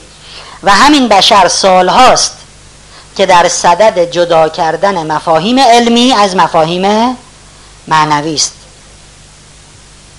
روشی کاملا غلط. و چقدر اظهار فضل میکنن آدم هایی که یک کمی یه ذره حالا علمی بلدن، یه چیزی تو دانشگاه خونده، 4 تا کتابی خونده، چه اظهار فضلی میکنن از این که بیان دین رو با علم مردود اعلام کنن، یا از این که دین رو دست بندازن. شما خودتون رو مسخره کردین، یه لیوان آب ور میدارین، دعا میخونین روش، فوت میکنین، میخورین. اینا ماله عرب سوسمار خوره. نه الان خسرو پرویز خوب فهمید، نامه رو پاره کرد، گفت عرب سوسمارخور کارش به جایی رسیده، به من میخواد بگی چی کار کنه. ولی این مفاهیم از هم جدا شدنی نیستن. حالا امروز بحث علمی رو به شما نشون میدیم، کیف کنین برین بیرون. امکان ندارد دین معنویت و علم هم رو رد بکنن، محال است، محال است. اگر کسی چنین ادعایی بکند از سر بیسوادی است. همین خدا در قرآن میفرماید یسبح لله ما فی السماوات و ما فی الارض، هر آنچه که در آسمان و زمین است تسبیح مرا میگوید. ببخشید این میکروفون چجوری تسبیح خدا رو میگه؟ الان در و دیوار و فرش و این تریبون و اینها چگونه تسبیح میگن خدا رو؟ قدیما اعتقاد داشتن این حرکت جوهری ملا صدراست. ملا صدرا معتقد همه هستی در حال حرکت است، به نوعی در حال تغییر و تحول است. این میکروفونی که الان دست منه با میکروفون دیروز یکی نیست. این با مولکولای هوا برخورد کرده، دوچار یک فرسایش میکرونی شده. یه درصد کمی از این میکروفون دیروز تا حالا سابیده شده، از بین رفته. میگن همین تسبیح خداست، همین که همه چیز در عالم حرکت میکند. ولی این شوخیه، این که تسبیح نیست. خدا بعد تو قرآن میگفت هر چه که در زمین و آسمان است در حال فرسایش است، نه در حال تسبیح. تسبیح یک کار هوشمندانه است، تسبیح یک عکس العمل عاقلانه است. ما امروز میخوایم ادعا بکنیم و اثبات بکنیم که همه هستی شعور دارد، همه هستی هوشمند است و هوشمندانه در محضر خدا تعبد دارد. ما مدعی هستیم که ذره ذره عالم دارای ادراک و شعور مخصوص به خود است. بالاترین شعور مال ما آدم است، ولی بقیه بیشعور نیستن. همه ذرات عالم میدانند که در محضر خدا و در محضر خدا واکنش نشان میدهند، مثبت و منفی. یکی از چیزهایی که هوشمندانه تسبیح خدا را میگوید و میفهمد آب است. آب، آبی که 70% از بدن یک انسان بالغ را تشکیل میدهد، آبی که 70% کره زمین را فرا گرفته. خدا در قرآن میفرماید آیا به آبی که مینوشید اندیشیده اید؟ خیلی حرف بزرگیه. ما قرآن همینجوری میخونیم و میریم جلو. خب اندیشیدن نداره دیگه، آب دیگه، میخوام بخورمش. اندیشیدن دارد. کسای دیگه تو کشورهای دیگه فکر میکنن به این حرفایی که خدا زده است. آیا به آبی که میخورید اندیشیده اید؟ سوره واقعه آیه 68. آبی که 70% بدن انسان بالغ و 70% کره زمین را پوشانده است. دوستان عزیز، آب هوشمند است. آب زشت و زیبا را میفهمد. آب خوب و بد را میفهمد. آب نسبت به همه اتفاقات پیرامون خود واکنش نشان میدهد. فکر من و شما، نیت من و شما، رفتار من و شما، کردار من و شما، نوشته من و شما، حرف من و شما روی آب تاثیر میگذارد. نشونتون میدیم امروز. دانشمند ژاپنی هست به نام دکتر ماسارو ایموتو. 11 ساله که ایشون روی مولکول‌های آب کار علمی میکنه. آقای ایموتو معتقد است که اعتقاد ایشون در تمام مجامع فیزیک در دنیا پذیرفته شده است. فیزیکدانی نیست در دنیا که این رو قبول نداشته باشد. آقای ایموتو معتقد است که آب نه تنها شکل ظاهریش با توجه به شکل پیرامونش عوض می شود، یعنی آب رو در لیوان بریزین شکل لیوان میشه، آب رو توی کاسه بریزین شکل کاسه میشه، بلکه شکل مولکولی آب هم با توجه به پیرامونش تغییر می کند. و این دقیقا تسبیح خداست. اگر شما در ازای مثبت ها مثبت عمل کنین، جلوی منفی ها جبهه بگیرین، این میشه تسبیح خدا. این میشود همسو شدن با آنچه که خدا میخواهد. با منفی ها نباش، موضع بگیر، دور کن خودت از منفی ها، با مثبت ها باش، با خوبی ها باش. آب این کارو میکند. آقای ایموتو میگه آب پیام مهمی برای ما دارد. آب به ما میگوید که باید نگاه عمیق تری به خود بکنیم. ما باید با آینه آب به تماشای خودمان بپردازیم. و ایشون میگه خب وقتی 70% بدن ما آب است، بالواقع میتونیم بگیم آدم جنسش از چیه؟ آب دیگه. بیشترین موجودیت درونی ما آب است. میگه ما آبیم. حالا ما آبها ببینیم واکنش این آب درونی ما و آب هستی نسبت به منفی ها مثبت ها چگونه است. دوستان عزیز، آب وقتی تبدیل به بلور میشه، یخ میشه، از خودش شکل کریستالی نشون میده. دانه های برف رو دیدین توی نقاشی ها چجوری نشون میدن؟ یه شکل کریستالی شش وجهی میکشن که میخوان برف رو نشون بدن. ولی جالبه که کریستال های آب هیچ وقت شکل هم نیستن. حتی اگر 100 میلیارد قطره آب تبدیل به کریستال بشه هیچ کدوم مثل هم دیگه نیستن. تحقیقات علمی نشون میده دانه های برف هیچ کدام شکل هم نیستن. 100 میلیارد دانه برف رو بگیری تصویر برداری بکنی میبینی شکلشون با هم فرق میکنند. این ویژگی آبه. ساختار کریستالی آب هیچ وقت یکسان نیست ولی زشت و زیبا دارد. چجوری؟ آب همیشه اگر تبدیل به یخ بشه دوستان از خودش شکل کریستالی نشون نمیده. آقای ایموتو میگه آب زمانی از خودش شکل کریستالی نشان میدهد که در معرض اتفاقات خوب و زیبا قرار گرفته باشد. آبی که مواجه با منفی ها و زشتی ها می شود یخ هم که بزنه شکل کریستالی از خودش نشان نمیدهد. البته اون شکل کریستالی ما با چشم نمیتونیم ببینیم، با میکروسکوپ های قوی میشه دید. خب حالا این حرفی رو که آقای ایموتو زده و در واقع تصویر برداری میکروسکوپی کرده رو امروز میخوایم یه کمی روش صحبت کنیم و ببینیم. اگر اون دوستمون که در اتاق فرمانن بله تصویر یک رو روی پرده بندازن، شما هم اگه بیاین این ور فرش بشینید تا بعد از تصاویر که قشنگ ببینین تصویر رو، این لبه بشینین خوبه، بعد میتونین برگردین سر جاتون. بسیار خوب. این تصویر خوشگله نه؟ مثلا بگن این اومده خواستگاریتون زود میگین میخوام، خیلی بیریخته. خب آقای ایموتو معتقد است آبهایی که راکد میمانند مثل آب دریاچه، آب سد، آبی که تکون نمیخورد، آبهای راکد به دلیل رکودشون زشت میشوند. ما امروز در واقع تمام آنچه را که در دوره گفتیم به سرعت مرور میکنیم. یادتونه گفتیم ما دو نوع تلاش داریم، تلاش جسمی، تلاش ذهنی. یادتونه گفتیم بعضیا الحمدلله نه تلاش جسمی میکنن نه تلاش جسمی، اونقدر ولو میشن که بفوتن همه راحت شن. یادتونه اینا رو؟ خب آقای ایموتو میگه وقتی تلاشی نباشد، وقتی رکود حاکم بشود، زشتی پدید می آید. تصویر شماره 1 همینی که میبینید تصویر آب دریاچه است به نام بیواکو که این بزرگترین دریاچه است در مرکز ژاپن.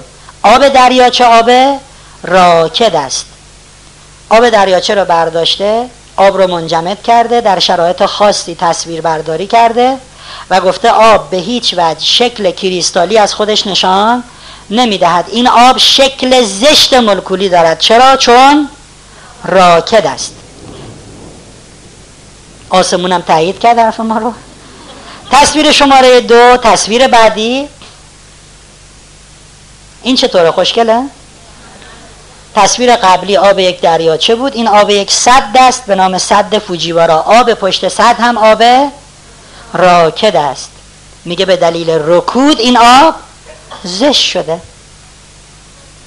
آقای ایموتو معتقد آبهایی هم که جریان دارند، حرکت دارند، ولی مثل رودخانه ها از شهرهای زیادی عبور میکنند، مثل رودخانه کارون ما که از اهواز میگذره، به دلیل اینکه مردم منفی هستند. مردم بیشترشون منفی هن، تعارف هم که نداریم. در هر جای دنیا بیشتر مردم منفی هن و دارن سر هم کلاه میزنن، از رو کلاه هم بالا میرن. خداوند هم در قرآن میگه الناس اکثرهم لا یعقلون، بیشتر مردم نمیفهمن دارن چه کار میکنن. ایشون میگه آبهایی که از میان شهرها عبور میکنن به دلیل منفی بودن آدمایی که تو این شهرها زندگی میکنن آب هم منفی میشود. ما قبلا بحث حاله های انرژی رو کردیم، گفتیم حاله های انرژی از بدن ما ساطع میشه، قانون دوبروی در فیزیک، و گفتیم حاله های ما باردار میشود، بار مثبت، بار منفی، و این بار مثبت و منفی روی کل کائنات اثر میذاره. ایشون میگه آبی که از تو شهرها میگذره چون مردم منفی هن، حاله های منفی اونها آب رو هم منفی میکند. تصویر بعدی آب رودخانه است به نام یودو که در ژاپن از میان چند شهر عبور میکند. ببینید چقدر زشت شده آب به دلیل عبور از میان آدمهای منفی. یادتونه گفتیم از آدمهای منفی حذر کنید، گفتیم افسرده دل افسرده کند انجمنی را، مثبت دیدین بچسبین بهش، به شرطی که از جنس موافق باشد. خب یادتون همه اینا را، خدا را شکر. تصویر بعدی ببینید، این شکل کریستالیه، شکل کریستالی آب و برف هم اینو بدونید حتما 6 ضلعی است. هر شکلی که داشته باشه چیه؟ 6 ضلع دارد. خب این تصویر رودخانه است در ژاپن به نام شیمانتو، تصویر مولکولی آب اون رودخانه است در ابتدای محل جریان رودخانه، یعنی جایی که تازه آب از کوه آمده و رودخانه داره چی میکنه؟ شروع به جریان میکنه. ایشون میگه چون تو این کوه آدما نیستن، آدم منفی ها آدم بدا نیستن، آب زشت نشده است. بعضی از دوستان که هر چیزی بگی میخوان یه دلیل روش بیارن که ردش بکنن، میگن نه خیر، آب سد، آب دریاچه، آب رودخانه املاح دارد، آبی که تازه از کوه اومده بیرون املاح نداره. این زیبا بودنش به خاطر بی املاحی است. جلوتر که بریم میبینید که این نظریه کاملا غلط است، اصلا ربطی به املاح ندارد. حالا تو چند تا تصویر بعد واقعا میبینید. تصویر بعدی ببینید باز هم زیباست، یه شکل شش ضلعی زیبا، ولی مثل شکل قبلی نیست. این هم تصویر در ابتدای یک رودخانه است که تازه از کوه جاری شده به نام رودخانه سانبو ایجی. تصویر بعدی باز از رودخانه دیگری است. تصویر بعدی از رودخانه دیگری است. همه اینها در ابتدایی که تازه یا چشمه است یا از دل کوه اومده بیرون یا تازه پایین کوه داره جریان پیدا میکنه. تصویر بعدی این دقیقاً از سرچشمه است، یعنی آبی که از کوه اومده بیرون همونجا آب رو برداشته، مال چشمه است به نام سایجو، همونجا آب رو برداشته منجمد کرده و این تصویر کریستالی زیبا رو از آب میبینید. همین آب میره تو رودخونه، از بین شهرها عبور میکنه، نه تنها شکل کریستالی دیگه نمیتونه بسازه بلکه بسیار هم زشت میشود. تصویر بعدی دوستان عزیز، در فرانسه دهکده‌ای هست به نام لوردز. دوستان مسیحی معتقدند در اون لوردز چشمه‌ایه که میگن این چشمه از زیر پای حضرت مریم جاری شده، مثل ما که میگیم زمزم از زیر پای اسماعیل جاری شده، اونها میگن لوردز از زیر پای مریم مقدس جاری شده است. شما در لوردز خونه نمیبینید، مردمی که اونجا زندگی روزمره داشته باشن نمیبینید. تمام لوردز یا کلیساست یا بیمارستان و مرکز درمانی است یا هتل و محل استراحت مهمان، غیر از این چیز دیگه اونجا نیست. مسیحی ها خیلی هاشون از سراسر دنیا میرن در لوردز فرانسه، اعتقاد دارن که این آب چون از زیر پای حضرت مریم جاری شده آب مقدسی است. یه موقعهایی میبینید 1 کیلومتر 2 کیلومتر صف بیمارانی است که با برانکارد آوردن که تو نوبتن برن در چشمه آبتنی کنن یا از آب به عنوان تبرک بخورن. مردم گالون گالون آب رو میبرن، مثل ما که آب زمزم رو میبریم. تصویر آب زمزم هم جدیدن من دستم رسید، متاسفانه آماده نبود که روی سیدی نشونتون بدم، تصویر خارق العاده ایست. اون هم این تصویر از چشمه لوردز هست، ببینین چقدر تصویر زیبایی است. خب یادتونه گفتیم با کودک درونتون آشتی کنین و گفتیم آشتی با کودک درون یعنی همه نقاب هایی که مثل آدم گنده ها زدیم یکی یکی برداریم بندازیم دور، بشیم صاف و ساده. این بچه ها بیشیله پیله، دروغ نگیم، کلا سر کسی نذاریم، راحت قهر کنیم، راحت هم آشتی کنیم، راحت بخندیم، راحت گریه کنیم. گفتیم تا مثل بچه ها نشیم به نتیجه ای نمیرسیم. گفتیم عیسی علیه السلام فرموده است تا دوباره به دوران کودکی برنگردید پی به حقیقت نخواهید برد. این آب همون آشتی با کودک درون است. این آبیه که تازه است دل کوه آمده بیرون، ببینین چقدر زلال و قشنگ و شفاف و خوشگل است، ولی بعدن که جاری می شود در مسیر زندگی زشت میشه. اگر من شما با کودک درونمون آشتی کنیم انقدر درون ما خوشگل میشه.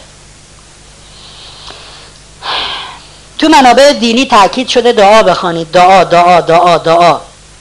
بعضیا میگن خودتون رو گذاشتین سر کار، دعا به چه دردی میخوره؟ آقای ایموتو معتقد است دعا بلا فاصله روی آب تاثیر میگذارد، بلا فاصله. خب تصویر بعدی، تصویر بالایی آب سد فوجیواراست، آبی که اول نشون دادیم، راکت بود و زشت شد. خب ایشون میاد از آب نمونه برداری میکنه، تصویر برداری میکنه. بعد به یه عده از همون ژاپنیا میگه بیاین بیستین کنار سد و حالا دست به دعا بردارید، با همون آیین و مسلک خودشون در ژاپن دعا میکنن، هر کسی هر دعایی دلش میخواد. تصویر بالایی آب دریاچه قبل از دعا، تصویر بعدی آب دریاچه بعد از دعا. پس این دیگه ربطی به املاح و این بازی ها ندارد. بعد ما وقتی میگیم آقا مثلا به لیوان آب دعا بخون، فوت کن بده مریض بخوره، شما میبینید مثلا تو ما داریم دعای کمردرد، دعای سردرد، این دعا رو بخون با آب فوت کن بده مریض بخوره. یه عده مسخره میکنن میگن این ام البازی ها چیه، این بالا آدم بی سواداست. ولی دعا بلا فاصله آب رو زیبا میکنن، بلا فاصله. خب همین تصویر پایینی رو که میبینید در واقع آبی که بعد از دعا به این شکل در آمده. تصویر بعدی همین هست منتها در نمای درشت. تصویر بعدی رو اگر لطف کنن ببینید، این تصویر همون آب سد هست بعد از دعا. تصویر بعدی، چون آقای ایموتو دوستان فقط آزمایشاتش رو در ژاپن انجام نداده، در تمام دنیایشون تحقیقات انجام داده با آبهای مختلف، با صدها آب از رودخانه و دریا و چشمه در دنیا تست انجام داده. این تصویر آب یک سدی است در آب یک دریاچه است در برزیل، بسیار زشته. بعد همون برزیلیایی که اونجا بودن کنار دریاچه میگه لطفاً وایسین دعا بخونین به زبون خودتون. دعا میخوانن، این آب تصویر بعدیش تصویری است که در واقع بعد از خواندن دعاست. بسیار خوب. برای آقای ایموتو دست میزنیم.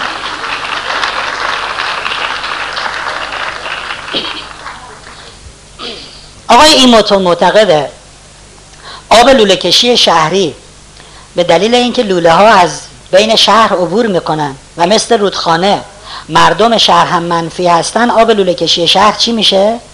زشت میشه.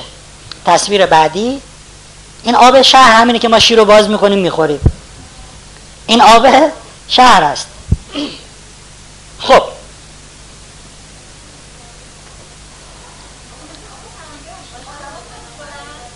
میگن آب معدنی بهتره، همه آقای ایموتو روی آب معدنی ها هم امتحان کرده، همه آب معدنی ها اینجوری نیستن. مثلا فرض کنید یه جای کارخونه زدن آب معدنی از چشمه است دیگه، از کوه میاد بیرون. همه آدمایی که تو اون کارخونه کار میکنن آدمای منفی هستن، همونجوری که بطری آب داره پر میشه فوش میده، مرد شور زندگی رو ببرن. از اونا نمونه برداری کرده، آب از دل کوه اومده بیرون، زشته. آب معدنی جاییه که آدما حضور پیدا میکنن، میان لب کوه خراب میکنن. بله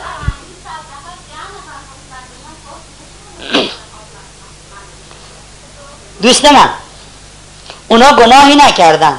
اون 10 نفر مثبته بعد یاد بگیرن اونقدر مثبت بشن که اگه همه عالم هم منفی باشن اینا زورشون بچربه.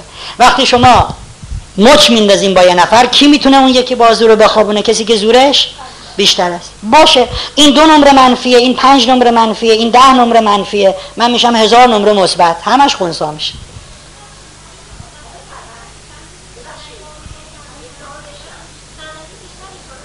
این صحبت ها باعث نشه بگین این آب زشته بذارم اینجوری حرومش کنیم دیوار باش بشوریم، نه خیر. الان میگم که چگونه همین آب لوله کشی زشت شهر زیبا میشود. سوال کی داشت؟ هنوز تصاویر تمام نشده، بالا پایین. بله بله 70% بدن من و شما آبه. دقیقا هر بدی و خوبی وجود ما رو اینجوری زشت یا زیبا میکنن. من ما رو حالا ادامه داره تصاویر رو، کسی فوش بده، کسی حرف بد بزنه، حرف خوب بزنه، همه اینا نشون میدیم. خب تأثیر آب بد روی انسان، بله این آب بخوریم روی ما تأثیر منفی دارد. برای همینه که در دین توصیه شده که آب که میخوای بخوری بسم الله بگو. به محض این که بسم الله الرحمن الرحیم میگی آب انقدر خوشگل میشه، ماه میشه.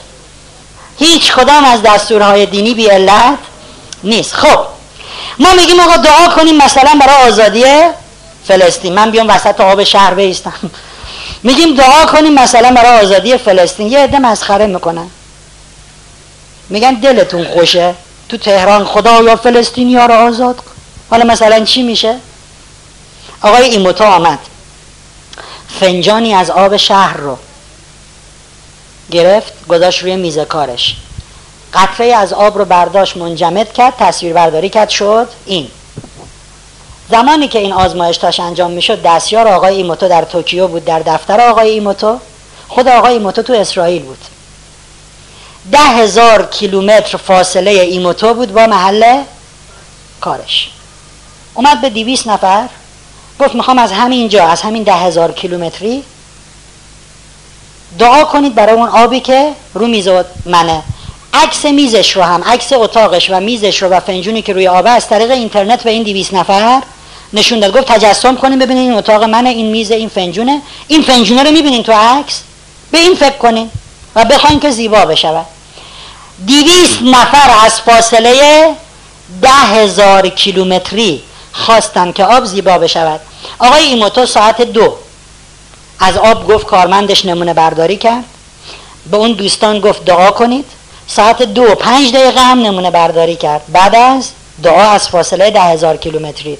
تصویر بعدی اون آب بعد از دعاست. ببینید آب شهر میخوای زیبا بشه، یه کلمه خوشگل میخوای بخوری بگو عشق منی، برو بالا خوشگل میشه. بسم الله بگو، به نام خدا باش، هر کلمه قشنگی بگو دوستت دارم. خب بنابراین افکار میتوانن در یک جا جمع بشوند. فاصله و بعد زمان و مکان مهم نیست. میگه من چرا رو به قبله نماز بخونم؟ مگه خدا اینجاست؟ اگر اون 200 نفر هر کدوم به یه فنجون آبی در یه جای دنیا فکر میکردن شاید اتفاقی نمیافتاد. گفت 200تاتون فکر کنین به یه نقطه، زیبا شد. وقتی من و شما رو به قبله نماز میخوانیم همه دلها به یک سمت میرود، قبله زیبا می شود، مکه زیبا می شود و اون زیبایی ما رو هم زیبا می کند. دستورای خدا بی حکمت نیست. من دلم می خواد رو به زیر زمین نماز بخونم، نه، خدا می خواد همه فکرهای مثبت معطوف به یک نقطه بشود تا زیبایی خلق بشود. خب فضا توضیح بدین جملتونو. کجا این شما؟ آها خب قضا مولکولای زشت و زیبا دارد. بله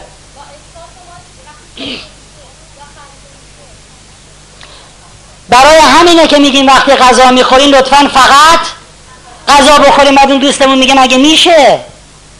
وقتی قضا میخوری عاشقانه گفتیم به قضات نگاه کن تا اون قضا زیبا بشود و در درون تو زیبایی بیافریند. ولی وقتی داره غذا میخوری میخوای 5 تا کار دیگه هم بکنی، غذا میخوره تلفنم داره حرف میزنه، نه مرده شورشو ببرم، نه نمیام من عروسی، اون غذای زشت میشه. ولی اگر غذای آبی هم زشت باشد شما عاشقانه به اون نگاه کنی، شما حواست رو متمرکز کنی، شما فقط اون کار رو انجام بدی، شما به دستور دین وقتی میخوای غذا رو بخوری بسم الله الرحمن الرحیم، اون وقت زیبا میشود. بله خب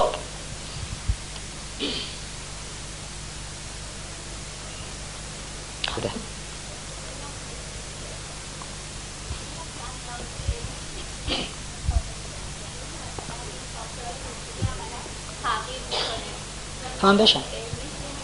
خب این علمه، این معنا نیست، این معنویت نیست، این علمه. من وقت ندارم اینو مفصل، البته دارم زیاد میکنم تصاویر رو و تصمیم دارم در آینده ما مثلا حدود 2 ساعتی فقط روی مولکول آب بحث کنیم، بحث علمی دقیق، اینکه چه اتفاقی افتاده، چی کار کردن دقیقا با آب، چه تغییر توجیه علم. ببینین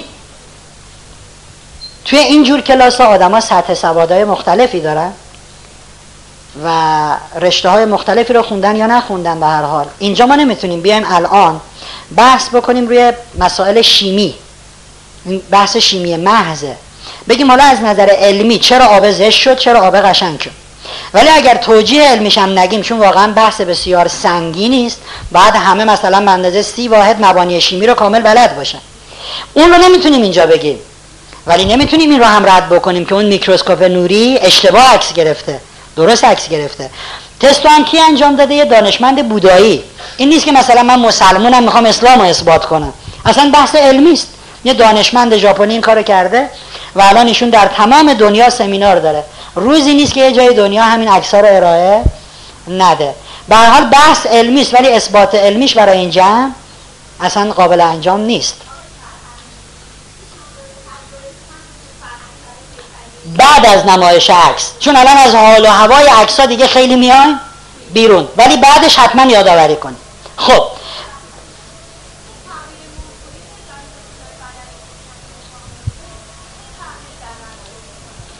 سلول‌های بدن انسان وقتی که تغییر میکنن همه هویت ما منفی یا مثبت میشود. در ازای یه اتفاق کوچیک 2 ساعت داد میزنیم، بعدم میشینیم فکر میکنیم آخه من چرا این کارو کردم؟ به خاطری که درون تو سلول تو منفی شده بود. خب آقای ایموتو معتقد است که موسیقی هم روی آب مؤثر است. یادتونه گفتیم هر نواری رو حق نداریم گوش کنین؟ فکرم نکنین فرهنگ آخونده داره از این حرفا میزنه. فرهنگ دلش به حال شما سوخته که این حرفا رو میزنه.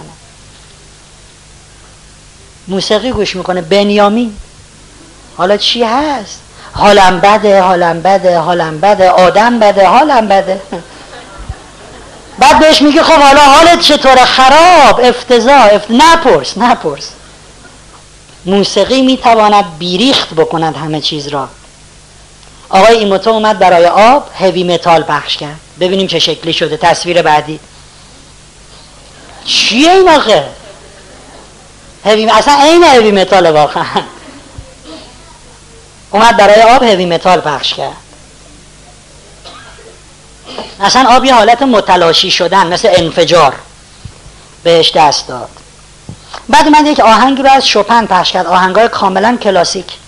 تصویر بعدی ببینید، 6 ضلعی های منظم، آهنگ خدا نگهدار از شوپن. بعد اومد آهنگ پاستورال رو از بتهوون پخش کرد. تصویر بعدی ببینید، با موسیقی های کلاسیک آب دقیقاً شکل زیبایی پیدا کرد. بعد اومد آهنگ هوا رو از باخ پخش کرد. ببینید شکل دقیقاً کریستالی و زیبا. بله آهنگ آشنایم با آهنگای باخ، آهنگای کلاسیک دیگه، همونه که رادیو تلویزیون زیاد کلاسیک.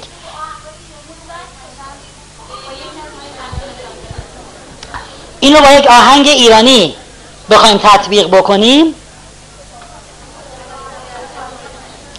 توی ایران ما خیلی موسیقیه، مثل این ارکستر آقای نه رهبر ارکستر سمفونی ایران کیه؟ آقای فخرالدینی، فرهاد فخرالدینی. آره فکر میکنم، مطمئن نیستم، یکم مشکوک به نظر میاد. دقیقا مثلا میبینین یه گروه 50 نفره نوازنده، 10 تا ویولون میزنن، 6 تا ترومپت میزنن، آهنگ خیلی کلاسیک منظمه. بعد ایشون اومد این موسیقی های سنتی ما رو دیدین، مثل روستاها میزنن رقص چوب و اینا میکنن. توی ژاپن هم همچین چیزی دارن، موسیقی سنتی دهاتی.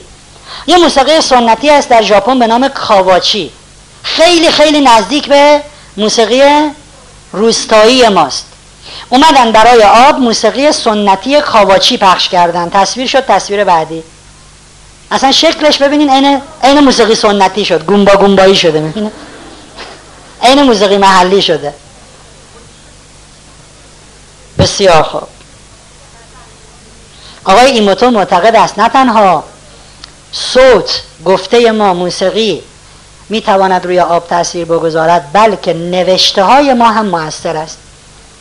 من خیلی دیدم تو جلسه ها، تو کلاس ها، اونایی که حوصله‌شون سر میره کاغذ مینویسن، رد و بدل میکنن، هر کس هم میگیره کلی میخنده. مثلا نوشته دماغ فلانیو ببین، ها ها ها میخنده.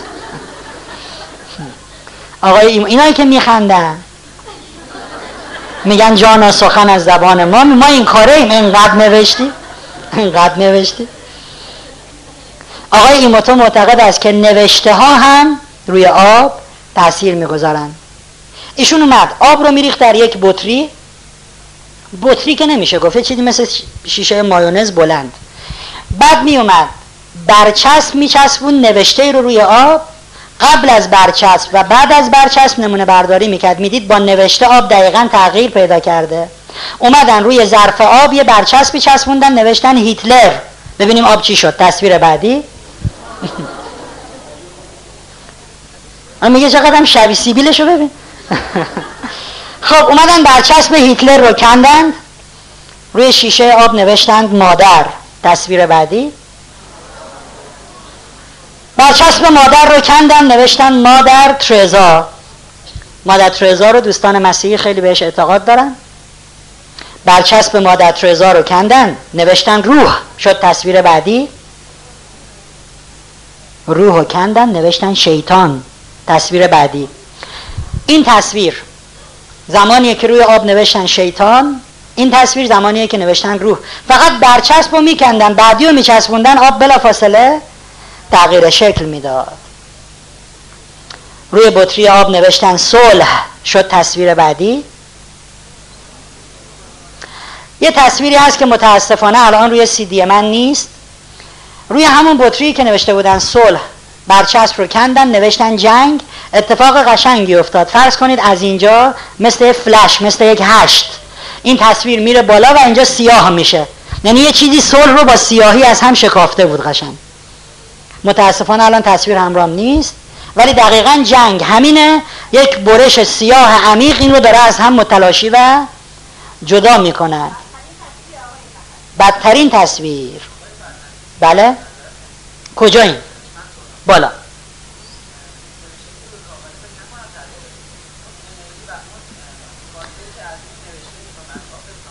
ده 10,000 تست انجام شده که ببینن تأثیر از نوشته است، تأثیر از فکر آدمیه که داره نوشته رو میچسبونه. اگه اونو بخوایم بگیم یه سمینار 3 روزه است، 3 روز صبح تا شب که دونه دونه آزمایش‌ها رو باز کنیم، ولی تأثیر از نوشته است. حالا چرا خیلی آزمایش شده که مطمئن یه نوشته رو دادن 2 آدم با 2 نیت بچسبونن، کارهای مختلفی شد. این فقط و فقط تأثیر نوشته است. بله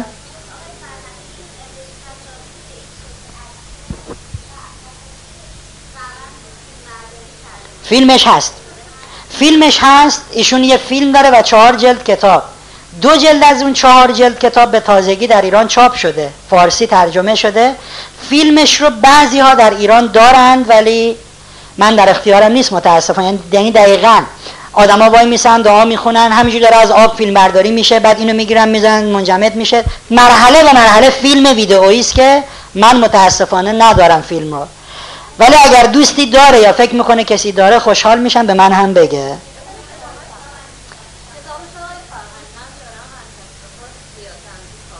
یه دونه از کتابایی که چاپ شده در ارتباط با تأثیر دعا روی آب هست که رنگی چاپ شده با کیفیت بسیار خوب، که این دوستمون میگم من تعداد زیادی هم دارم، 7,000 تومان قیمتش. یه کتاب دیگه هست که اون کتاب متاسفانه سیاه سفید چاپ شده با کیفیت بد، نوشته هاش خوبه. حالا هر دو کتاب رو من اینجا آخر کار معرفی میکنم. اون کتاب رنگی هم که ایشون همراهشون میگن دارن بسیار خوب. آقای ایموتو معتقد است هر زبان ارتعاش مخصوص به خودش را دارد و تأثیرش رو آب متفاوت و منحصر به فرد است. منتها همه جملات مثبت به تمام زبانهای دنیا روی آب تأثیر مثبت میذارن، همه جملات منفی به تمام زبانهای دنیا روی آب تأثیر منفی میگذارن. یعنی میگه آب همه زبانها را میفهمد. میان یه عبارت رو به 10 زبان به آب معرفی میکنن. اگه عبارت مثبت باشه آب برای هر کدومش یه شکل زیبا نشون میده ولی شکل‌ها با هم فرق دارن. عبارت منفی رو به 10 زبان میدن، آب زشت میشود. یه نتیجه گیری بکنم از این، ضمیر ناخودآگاه من و شما هم همه زبانهای دنیا را میفهمد. چون یکی یه دفعه از من پرسید خب اگه من یه موزیک خارجی گوش کنم که متنش هم نمیفهمم، شاید هم منفی باشه، اثر داره؟ اگر منفی باشد اثر دارد. اونی که نمیفهمه ضمیر خودآگاه، ضمیر ناخودآگاه ما به همه زبانهای دنیا تسلط دارد، کامل میفهمه. بله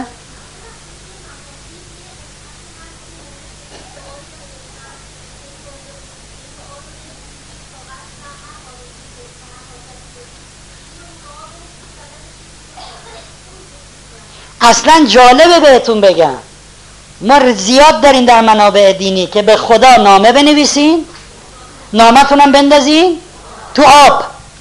بعد بعضیا میگن خب این خلبازیات چه، من به خدا میگم همینجوری دیگه. ولی ملکول اون آب از اون نامه شما متأثر و مثبت میشود یک حاله قوی از اون آب در کائنات پخش میشه که همون حاله، یادتونه گفتیم شکل کم تراکم انرژی به دنبال جذب شکل پر تراکم، همون نامه که میندازی تو آب میشه عامل استجابت دعا. یک حاله بسیار پر تراکم از اون آب به کل هستی ساطع میشه، دنبال جذب متراکم به سمت شما میگردد که حالا اینو بیشتر نمیتونم توضیح بدم چون قبلا توضیح کامل دادیم. مثلا بعضیا میان مسخره میکنن، میگن شما میری مشهد، میری کربلا، این ظرفای فلزی آبخوری از دور تا دورش مثلا سوره یاسین نوشته، تو آبخوری ها میزنن، تو این آب میریزین میخورین، این بازیات چیه میکنین؟ آقای ایموتو میگه هر نوشته ای که در جوار آب قرار بگیره روی آب تاثیر میذاره. پس اگر در منابع دینی گفتن رو ظرف آب یاسین، سوره یاسین باشه، تاثیر خاص خودش رو داره که ما سر در نمیاریم ولی تاثیر داره. خب ایشون اومد تصویر بعدی رو اگر لطف کنن، بله، ایشون اومد روی بطری آب برچسبی چسبوند که به زبان انگلیسی نوشته بود متشکرم thank you، چون میخواست ببینه آیا زبانهای مختلف، اگه من به 10 زبان بگم متشکرم آب همه رو میفهمه و دید همه رو میفهمه. حالا ما 2 نمونه رو اینجا بیشتر نشون نمیدیم، ولی مثلا 10 تا تصویره که به 10 زبان به آب گفته شده متشکرم، آب در همه زیبا شده. خب این تصویر نوشته بودم تانکیو متشکرم، در تصویر بعدی به زبان ژاپنی نوشتن آریگاتو، اون هم یعنی متشکرم شد تصویر بعدی. در هر دو آب زیبا شد ولی شکل کریستال ها با هم متفاوت است. آقای ایموتو میگه واکنش آب نسبت به دستور، نسبت به جمله امری، نسبت به باید و نباید منفی است. قابل توجه پدر، مادر، کارمند، رئیسایی که اینجا هستن و همش میخوان دستور بدن، اومدن روی بطری آب نوشتن دو ایت، این یه جمله امری است یعنی انجام بده، شد تصویر بعدی دو ایت، ببینید چقدر زشت شده. بعد برچسب رو کندن روی بطری آب نوشتن لیتس دو ایت، بیا با هم انجام بدیم، شد تصویر بعدی. به همین سادگی لطفاً به کسی دیگه دستور ندینا. خب ایشون معتقد است اگر این کلمات در کنار هم قرار بگیرن، منفی ها در کنار هم یا مثبت ها در کنار هم، تاثیرشون بیشتر میشه. مثلا یه دفعه شروع میکنه به فوش دادن، یه رو به ولکن نیست، این دیگه بمباران اتمی داره میکنه. میگه مثبت ها منفی ها کنار هم باشن تاثیرشون بیشتر است. اومد روی بطری آب نوشت عشق و قدردانی، شد این تصویر، شد این تصویر. اگه دقت کنین 2 تا 6 ضلعی تشکیل شده، یه دونه وسط، یه دونه دور. ایشون میگه کلمات مثبت و منفی اگه در کنار هم باشن تاثیر چی میشه دوستان؟ دوچندان میشود. بله حالا بحث داره، ایشون رو همه اینا بحث کرده. تصویر چرا عین همه ولی وسط این خالیه، دور اون یه حاله سفیده. میگم اون اگه بخوایم بگیم یه سمینار 3 روزه از صبح تا شب.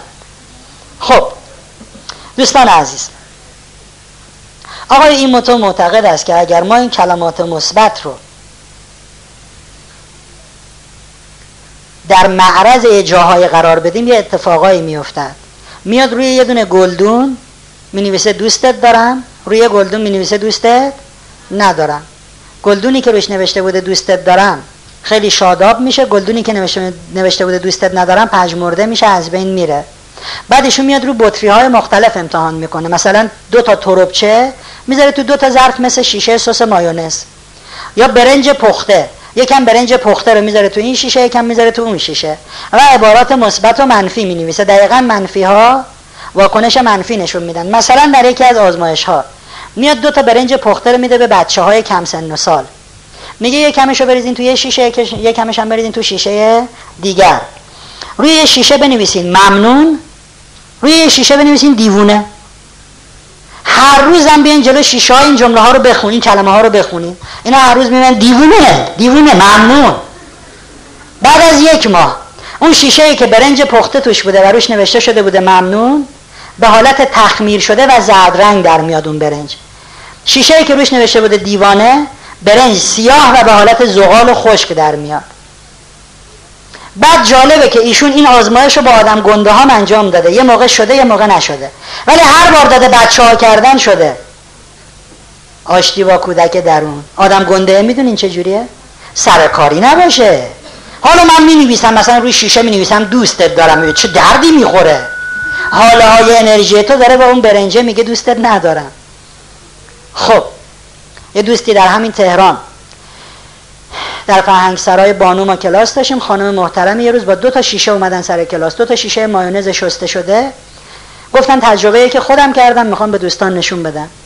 یه نارنگی رو پوستشو گرفته بودم، دو قاچ از نارنگی رو، یه دو سه حبه از نارنگی رو گذاشته بودن تو این شیشه، دو سه تاشو تو اون شیشه. روی شیشه نوشته بودن دوستت دارم، روی یک شیشه نوشته بودن دوستت ندارم.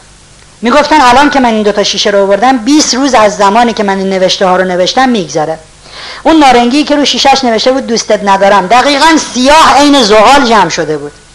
نارنگی که روش نوشته بود دوستت دارم کاملاً سر حال، فقط یک کمی زیرش آب نارنگی پخش شده بود، تازه تازه مونده بود. حالا ببینید اگر ما به عزیزامون در زندگی، به بچه‌هامون بگین دوستت دارم یا دوستت ندارم، چیکار داریم باهاشون میکنیم؟ مثبت یا منفی؟ ما در اصفهان کلاس داشتیم یک ماهی پیش، میگن بچه ها همه کباب شدن سوختن دیگه، اصلا تعدیق گرفتن. یک ماهی پیش یه خانم محترمی از اصفهان برای من بسته ای رو فرستاده بود، دو تا عکس بود. عکس اولی دو تا گلدون بود، اصلا دو تا وارفته اینجوری ولو توی گلخونه نوشته بود آقای فرنگ این گلدونای ما یه سال اینجوری اصلا حال رفته بودن. بعد من اومدم روی یکیشون برچسب دادم دوستت دارم. بعد 20 روز یک ماه از اون دو تا گلدون دوباره عکس گرفته بود. شما باورتون نمیشد که این گلدون همون گلدونه. گلدون بغلی هنوز شل و پژمرده و ول، گلدونی که روش نوشته بود دوستت دارم چنان محکم و قرص و شاداب شده بود که آدم باورش نمیشد. بسیار خوب. پس از این به بعد بریم سراغ گلهای زندگیمون و بهشون بگیم دوستشون داریم. عاشقشونیم. حتی به شوخی هم بگین مرد شورتو ببرن، ضمیر ناخودآگاه شوخی و جدی را نمیفهمد. اومدن روی بطری آب نوشتن حالمو به هم میزنی میکشمت. شد تصویر بعدی عکس قاتلم توشه، میبینی اصلا معلومه که اون تو وایساده بکشه. حالمو به هم میزنی، قاتلو دیدین یا ندیدین؟ اینهاش آره، این دوستمون از اون بالا داره قاتلو نشون میده. حالمو به هم میزنی میکشمت. خیلی بیریخ شده. یادتونه ما اینجا تستی داشتیم، تست آینه، گفتیم خودتون رو دوست داشته باشین. تو آینه گفتم خواهش میکنم قربون صدقه خودتون برین، همه کلی خندیدن، یه نفر محض رضای خدا قربون صدقه خودش نرفت. رفتیم منتها به خاطر شما. من تو جمعیت که از جلو هر کس رد میشدم وای چقدر ماهی تو. من که میرفتم دیگه هیچی نمیگفت، فکر کنم به من داره میگه چقدر ماهی، چون اگه به خودتون میخواستین بگین که پشت سر هم میگفتین. بعضیا فکر میکنن که مثلا این پرت و پلاها چیه، فرهنگ میگه دین با این مسائل مخالف است. نه خیلی، دین خیلی هم موافق است. اومدن روی بطری آب نوشتن خودت رو دوست داشته باش، همون تست آینه ای که ما کردیم، خواهش کردیم خودتون رو دوست داشته باشین ببینیم چه شکلی شد آب. خودت رو دوست داشته باش ببینین چه خوشگل شد آب. حالا نرین این کارو بکنین ها، اصلا خودتون رو دوست نداشته باش. آینه خونه رو دیدین ول نکنین، ماچ ماچ ماچ، وای تو چه ماهی، ول نکنین ها.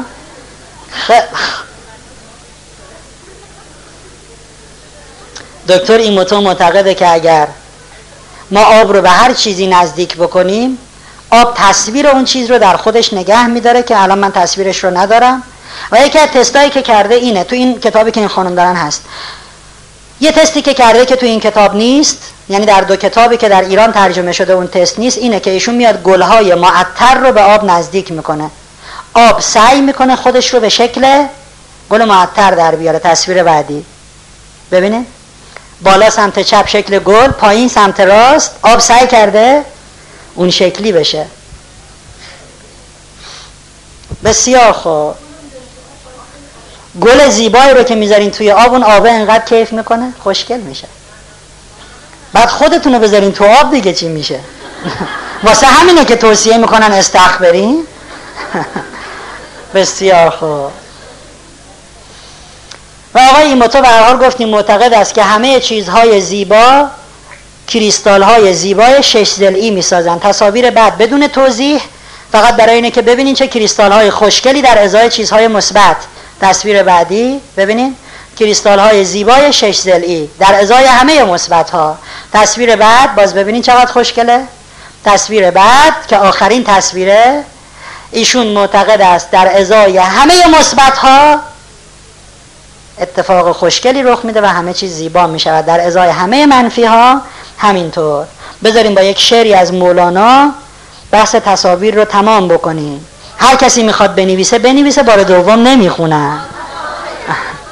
جناب مولانا میفرماید غیر عشق رخ دلدار غلط بود غلط، غیر عشق رخ دلدار غلط بود غلط، هر چه کردیم جز این کار غلط بود غلط، هر چه گفتیم و نوشتیم خطا بود خطا.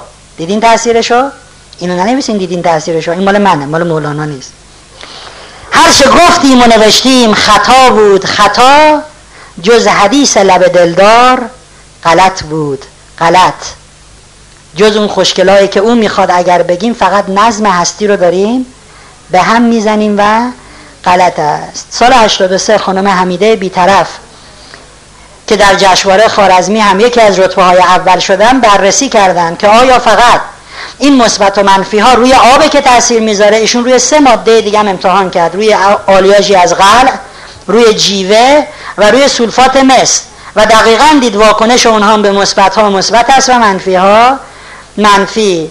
اسم ادیان به آب داده شده، عکس خانه خدا رو گذاشتن جلوی آب که شکل خارق العاده پیدا کرده، یه حاله از نور مثل کسانی که دارن طواف میکنن خانه خدا رو، در واقع اونجا به نمایش در اومده. حالا من 2 تا کتاب رو میتونم معرفی کنم چون همراهم هست هر دوش.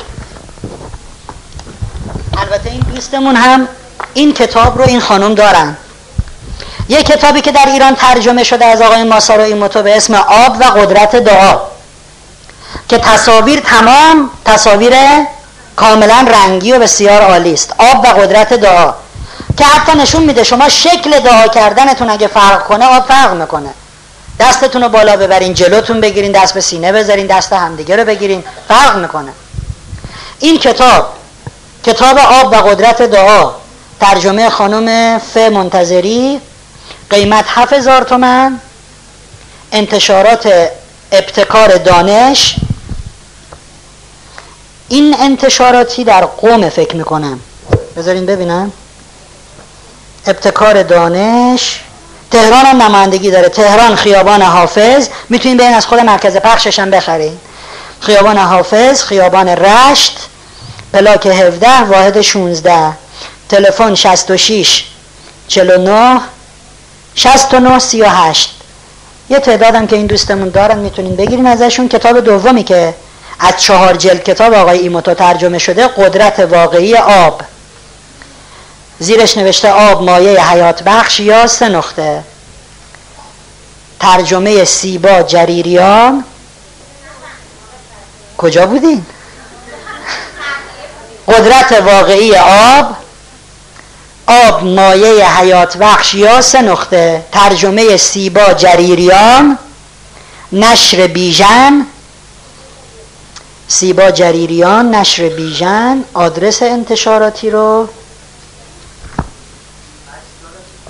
این عکساش سیاه‌سفیده با کیفیت بسیار بد، ولی موضوع این کتاب با موضوع اون کتاب فرق میکنه. من توصیه میکنم 2تاشو بخرید.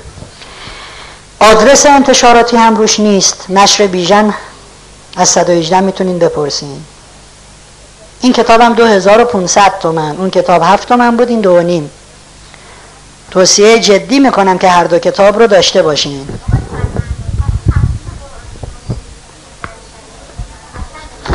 حتما اثر دارد. یه لحظه اول به من بگین که ساعت استراحت کی بود؟ همین الانه. خب پس لطفاً لطفاً، چون الان ساعت استراحت فرقی نمیکنه چه من حرف بزنم چه کسی دیگه، لطفاً به این استراحت کنین، بیاین سوالایی که رو مولکول آب دارین، تجربه اون دوستمون دو تا تجربه اینها رو بگیم، بعد بریم سراغ بحث نماز. مرسی.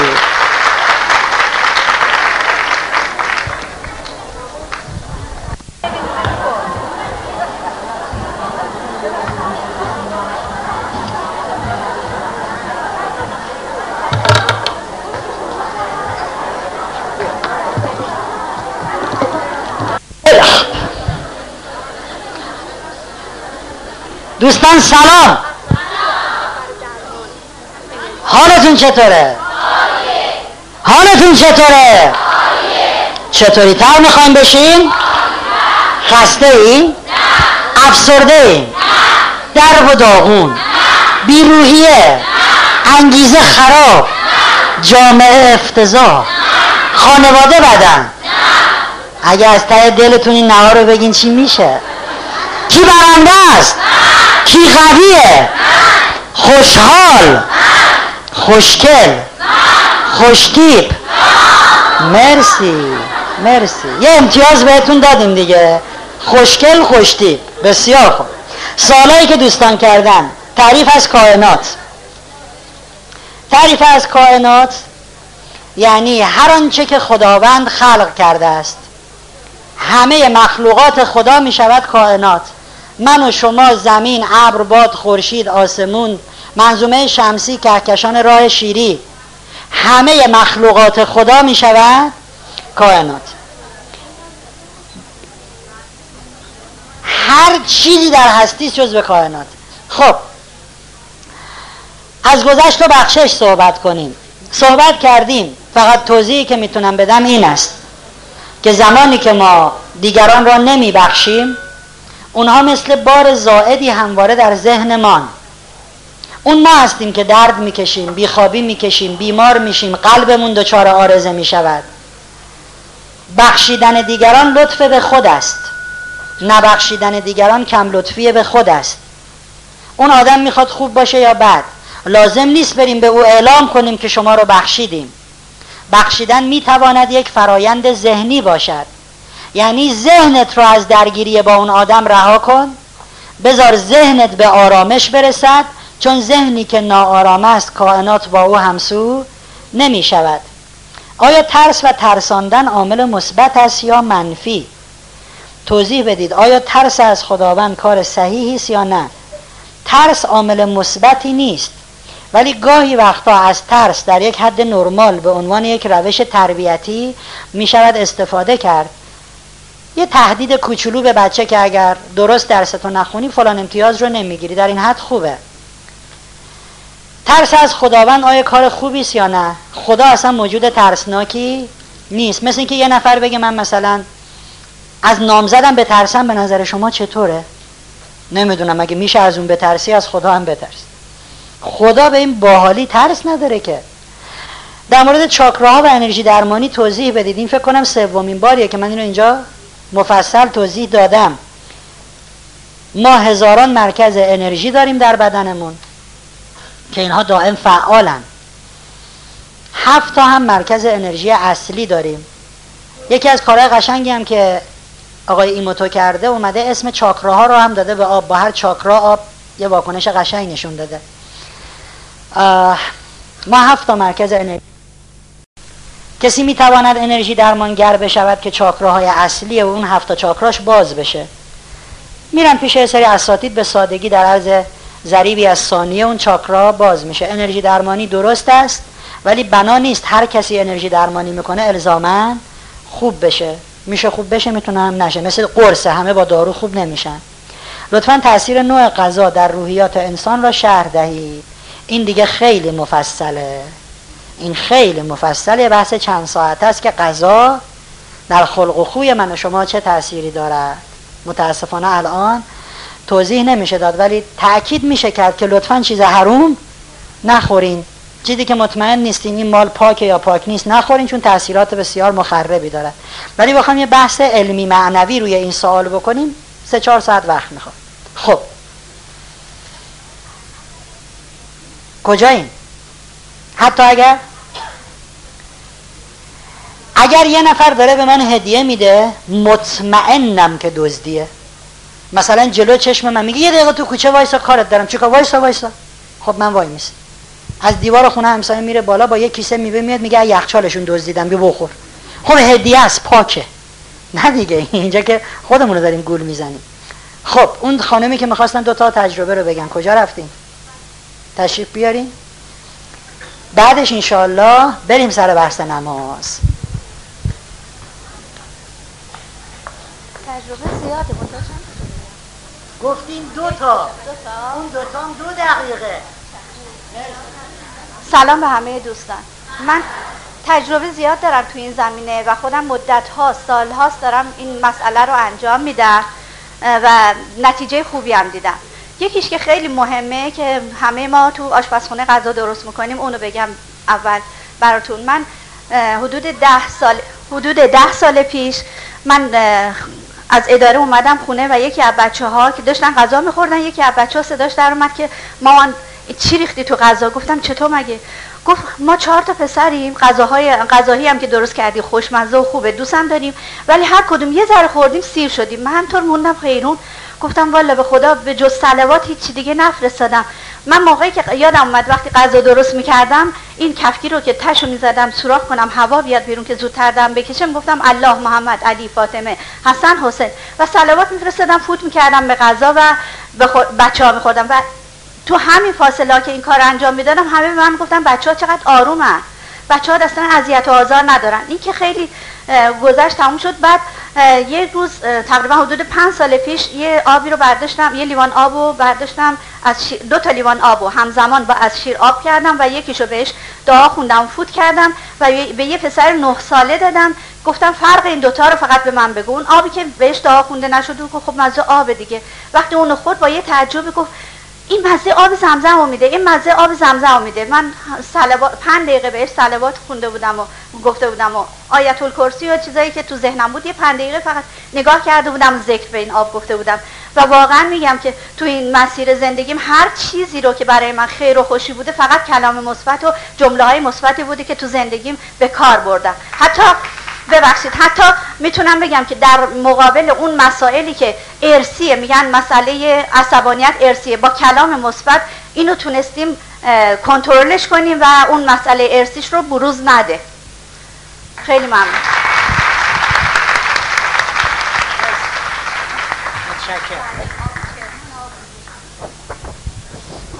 میگن من خاطره زیاد دارم، تجربه زیاد دارم، چند تاشو بگم؟ میگم 2 تا رو بگی. خیلی خوب، بعد 2 تا رو میگم، این کاش که سومی رو گذاشته بودیم، خواستین سومی رو جز اون 2 تا بگی. خیلی خوب، بالاخره شما باید مثل من باشین، جلسه بعد هم یه چیزی داشته باشین بگین، اینا رو نگه داریم واسه جلسه بعد. بسیار عالی، برگردیم سراغ بحث نماز.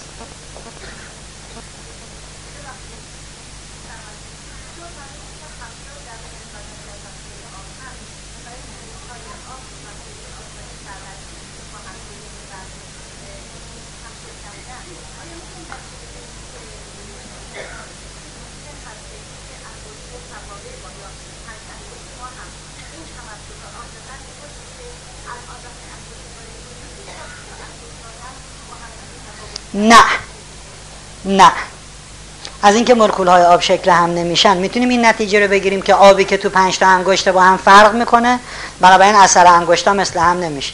اون اثر انگشت ارتباطی با آب نداره، یه شکله، یه نقاشیه. اینجا این نقاشی‌ها با هم فرق میکنه، اصلا ربطی به آب، یه شکله. و همینطور که اثر انگشت همه آدم‌ها با هم فرق میکنه، پشت مردمک چشم ما یک شبکه است از مویرک که اون شکل مویرک‌های پشت مردمک چشم همه انسان‌های کره زمین هم با هم فرق میکنه. واسه همینه که یکی از دستگاه‌های تشخیص هویتی که امروز در دنیا استفاده میشه، شما فقط میرید دم در نگاه میکنین توش، اگه تشخیص بده اون مثل اثر انگشت، اونی که اون توی مال شماست، در باز میشه میرین تو، ولی ربطی به آب ندارد.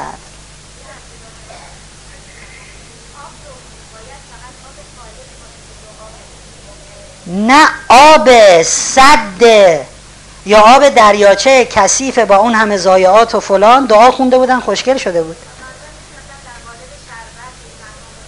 هر چیز مایع، بسیار خوب.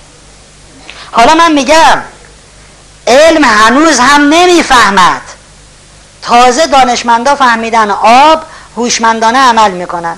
من خدمت شما عرض میکنم بر اساس آیه قرآن همه هستی هوشمندانه عمل میکنن. آب چیه؟ شما اینجا کلمه زیبا بگین تمام این سنگ و در و دیوار مثبت میشه، منفی بگین همه چیز منفی میشه. حالا آب رو تونستن بذارن زیر میکروسکوپ رو ببینن، بقیهش هنوز علم بشر قد نداده. ولی خدا وقتی میگه درست است، همه ی هستی متاثر میشه از همه مثبت ها و منفی ها. خب نماز، من برای چی نماز بخونم واقعا؟ من کارشناسی ارشد دارم، تا فلسفه‌ش هم ندونم نماز نمیخونم. فوق لیسانس که علکی نگرفتم که. گفتیم که چون خدا حکیم است حتما فرمانهای او هم حکیمانه است، و گفتیم که خدا همه چیز را در هستی به اندازه آفریده است. انا خلقناه کل شیء به قدر. هیچ چیزی در هستی کم و زیاد نیست، چه مادی چه معنوی. چه ما فلسفه‌ش رو بفهمیم چه نفهمیم. ما قرص رو میخوریم بدون اینکه فلسفه‌ش رو بدونیم، قبول داریم؟ شما سرما میخوریم میگین من آستامینوفن و فلسفه‌ش چیه، تو میرون تو چیکار میکنی؟ میخورینش دیگه بدون فلسفه. ولی به خدا که میرسیم فیلسوفیم. دکتر میگه این قرص 8 ساعت یه بار بخور.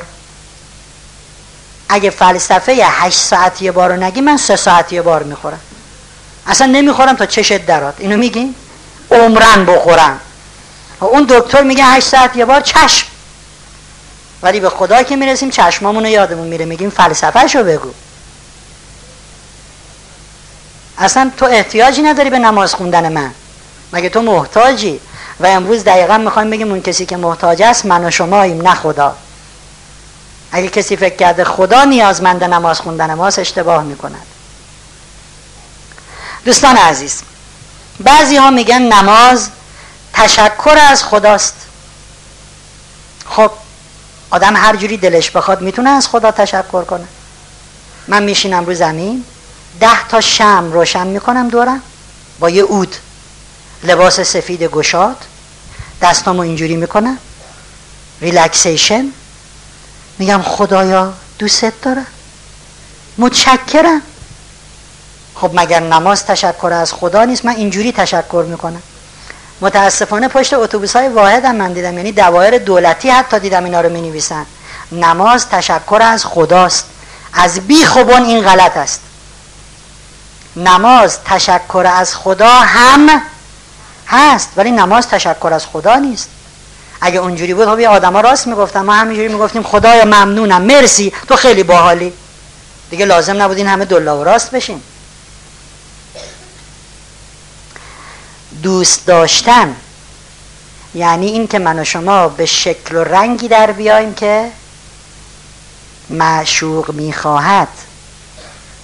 یادتون باشد همه هیاهوهای زمینی برای درک جلوه های آسمانی است. اگر روی زمین کسی عاشق نمیشد هیچ وقت مفهوم عشق الهی رو درک نمیکرد. شوخی بود من بفهمم چجوری میشه عاشق شد، عاشق خدا.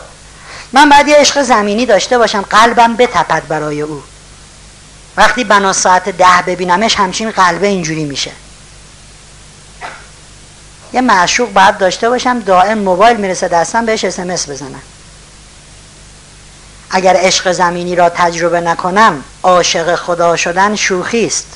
همه هیاهوهای زمینی برای درک جلوه های آسمانی است. رو زمین یه چیزی گذاشتن به اسم عشق، با همه فوت و فناش یادش بگیری بری عاشق خدا بشی.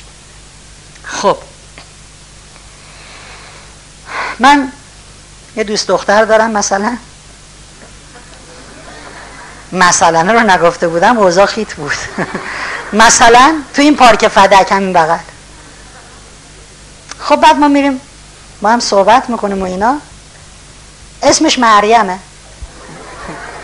من اولا هر روز که میخوام برم پیشش یه دسته گل مریم میخرم دیگه. تمام گل فروشای محل من تا میرم مریم میخواد چند دسته.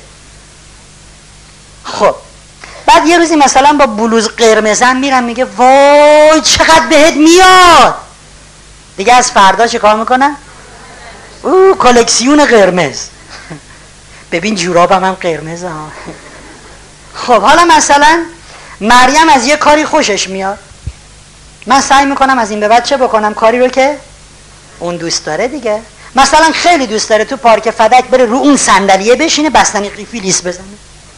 اصلا هر دفعه تا میرم بریم بستنی قیفی بخریم اونجا بشینیم. چرا؟ چون او میخواد. اینو قبول داری یا نداری؟ تکیه کلام من، رفتار من، منش من، کردار من، گویش من، نمیدونم پوشش من، همه چیز رنگ معشوق را پیدا میکند. کسی مخالف نیست؟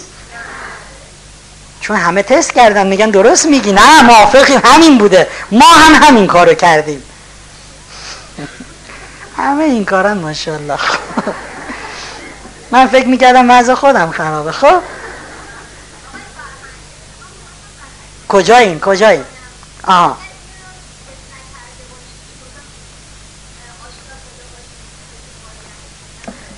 کسی که عشق زمینی را تجربه نکند رسیدن به اوج عشق آسمانی به نظر من محال است برای او. همه هیاهوهای زمینی برای درک جلوه های آسمانی است. حالا تو کلاس خانواده بهتون میگم یه نامه عاشقانه از امام خمینی به زنش، اصلا باورتون نمیشه این نامه رو همچین کسی نوشته باشه. تصدقت بروم، یک چیزایی توش نوشته اصلا هول میکنی، زود میین از روش مینویسی. بدون درک جلوه های زمینی رسیدن به جلوه های آسمانی شوخی است.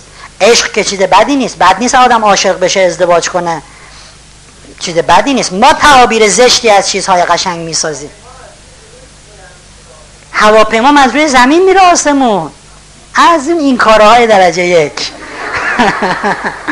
ما رو زمین بودیم الان بالاییم دیگه، از این کارها کردیم همیشه رفتیم بالا. عشق حتما باید به جنس مخالف باشد؟ خیر. تجربه عشق زمینی، عشق به مادر، عشق من اگه قلبم برای مادرم نتپد اصلا نمیفهمم چجوری باید به طالاب پتولوب بیفته واسه خدا. اول واسه یکی که میبینمش این همشین بزنه، بعد بریم سراغ خدا. بسیار خوب. اگر بنای ما بر این باشد که همه تجربه ها و هیاهوهای زمینی برای درک جلوه های آسمانی است، چگونه ممکن است که روی زمین دوست دختر من میگه من دوست دارم تو اینجوری بپوشی، میگم چشم، این کارو بکنی چشم، این جمله رو دیگه نگو چشم، من از گل رز خوشم میاد هر روز 3 بغل گل رز. چگونه برای عشق زمینی ما خودمون رو به شکل و شمایلی در میآوریم که او میخواهد، به عشق آسمانی که میرسیم میخوایم خودمون رو به شکل شمالی در بیاریم که خودمون میخوایم. عشق زمینی الگویی است برای عشق آسمانی. دختر خانم به آقا پسر میگه ببین هم دوستم داشته باش، دست میذاره رو قلبش اینجوری پروانه‌ای، هم دوستم داشته باش، هم دوستم داشته باش، علنگو گوشواره نشون بده دوستم داری. خدا هم میگه بنده من هم دوستم داشته باش، هم دوستم داشته باش. یا عاشق نباش یا رسم عاشقی رو به جا بیار، چون و چرا هم نکن. دوست زمینی تو گفته من دوست دارم اینجوری حرف بزنی، من دوست دارم این ساعت بیای پارک، من دوست دارم با هم بستنی قیفی بخوریم، فقط چشم. به من که میرسی نه، میدونی من میخوام یه جور دیگه با تو کیف کنم، من همینجوری چشامو میبندم میگم خدا چه کیفی میکنم. ملاک کیف کردن من و تو نیست، ملاک کیف کردن محبوب است. همینطوری که برای عشق زمینی ما به این فکر میکنیم که او چگونه فکر میکند.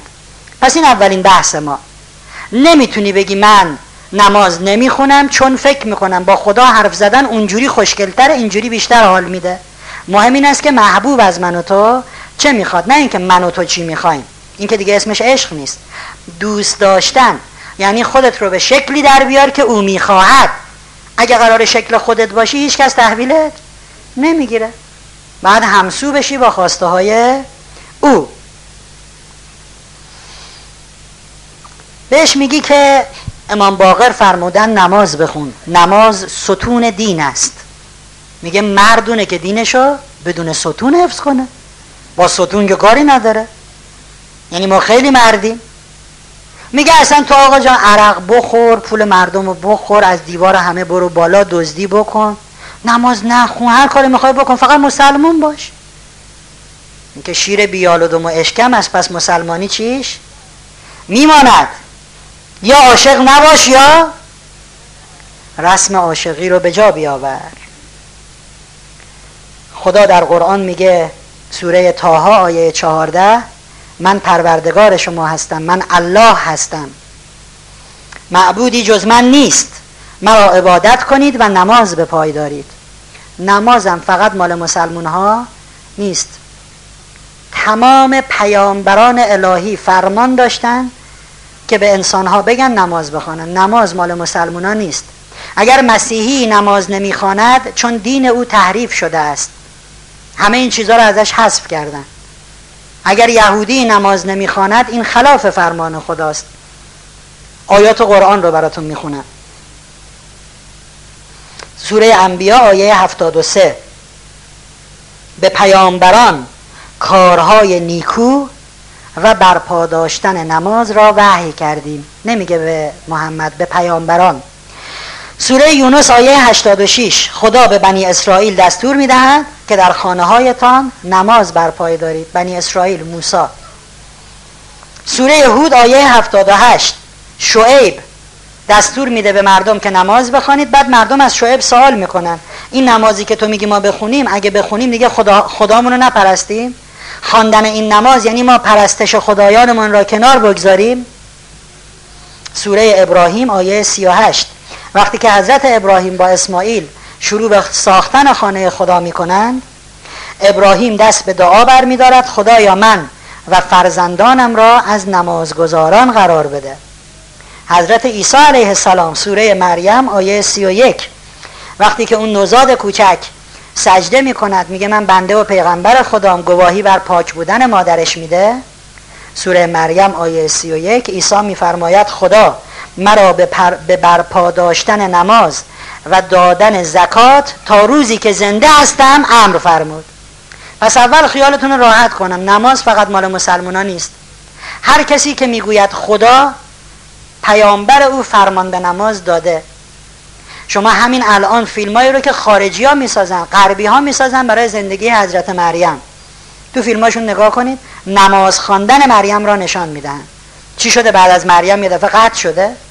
نماز مال هم است، این فقط مال ما نیست، مال هر کسی است که میگوید خدا. منتها وقتی دین تحریف میشود خب اون خدا کنار گذاشته میشه. و اما بریم سراغ فلسفه چیزای اینا. چرا من وضو میگیرم؟ چرا دستمو سوم؟ من میخوام شکمم من بشورم. اصلا من میخوام یه دوش بگیرم، این دوش که تمیزتره، که من دوش میگیرم وای میسم جلوی خدا. یه کمی بریم سراغ فلسفه ها. البته فلسفه هایی رو که میگیم چیزیه که به عقل ناقصی مثل من رسیده. دلیل نمیشه همه فلسفه همینی باشه که ما داریم میگیم. قبلا گفتیم اگر چیزی را نفهمیدیم دلیل بر فلسفه نداشتن نیست. ما نفهمیدیم همین. ما در نماز برای وضو کجاها رو میشوریم؟ دستهایی رو میشوریم که بناست به گدایی جلوی خدا بلند بشود. این دست باید تمیز باشه. شما یکی سر چهار راه شیشه ماشینتون پایین یه دستی میاره تو، اصلا پر کثافت و آلودگی، کمک کن، اصلا حالتون به هم میخوره، این دستتو بکش. دستهایی رو میشوریم که بناست به گدایی جلوی خدا بلند بشود. صورتی رو میشوریم که بناست به سجده بیفتد و جلوی خدا اظهار فروتنی بکند، به خاک بیفتد. صورتی رو که میخوایم بندازیمش به خاک پاکش میکنیم. پاهایی رو میشوریم که بناست جلوی خدا نشست و برخاست بکند. و دین خدا ساده است. خدا هیچ وقت در احکام دینی به من و شما سخت نگرفت، وگرنه میگفت موقع وضو از کنار رونتون بشورین بیاین پایین، کل این پای تمیز باشه. خدا آسون گرفته، میگه همون روی پا به نمایندگی از کل پا، یعنی خدایا اون پایی که میخواهد جلوی تو بنشیند، جلوی تو بایستد، باید پاک باشد. دکتر خودتونین، بگو فلسفه‌شو.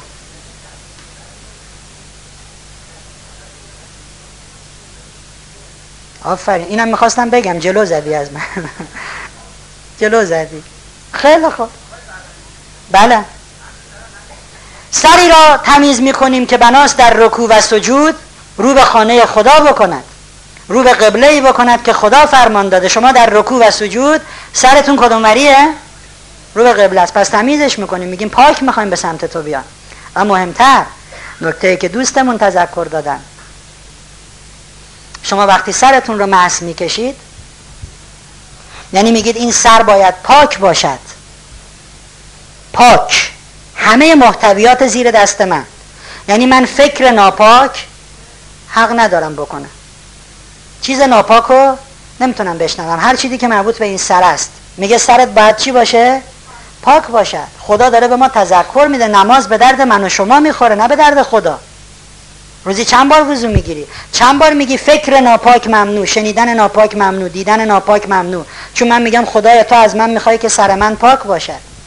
منتها در این سر اعضا و جوارحی هستند که بیشتر در معرض گناه و خطا هستند، رو اونا خدا تاکید میکنه، میگه سرت پاک باشد. صورتت هم بشور، یعنی چشما خیلی گناه میکنه، دهن خیلی. ما روایت داریم اگه کسی این دهنه رو ببنده نصف گناه ها رو دیگه نمیکنه. پس خدا تاکید میکنه، میگه اینا بیشتر هواشون رو داشته باش، اینا باید خیلی خیلی پاک باشن. خلاصه پاک یاده نره. چرا؟ کجا این؟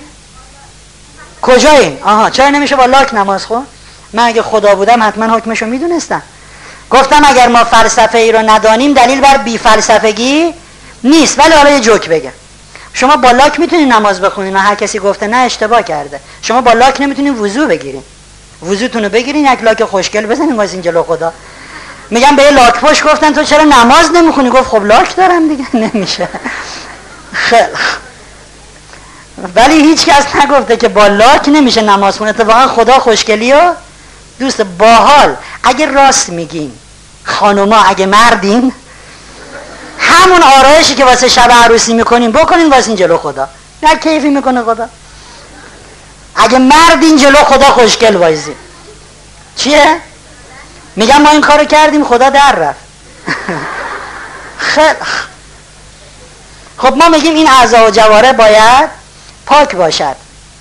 خدا چه لطفی به ما کرده که با هر نماز وضوعی میگیریم و داریم یادآوری میکنیم چشت باید پاک باشه، تو حق نگاه کردن به بدی ها رو نداری، گوشت باید پاک باشه، مغز عقلت کلت پاک باشه. وقتی پا رو شما مس میکنید یعنی میگید این پا باید پاک باشد. در واقع با وضو میگید من حق ندارم با پاهام هر جایی بروم. خدا داره تذکر میده، چون یکی از عاملای گناه پاه. وقتی مس میکشی یعنی این پا باید پاک بماند. وقتی دستت رو وضو میگیری میشوری یعنی تو با دستت به هر چیزی حق دست دادن نداری، این دسته باید پاک باشد. خب مگه شکم آدم نباید پاک باشه؟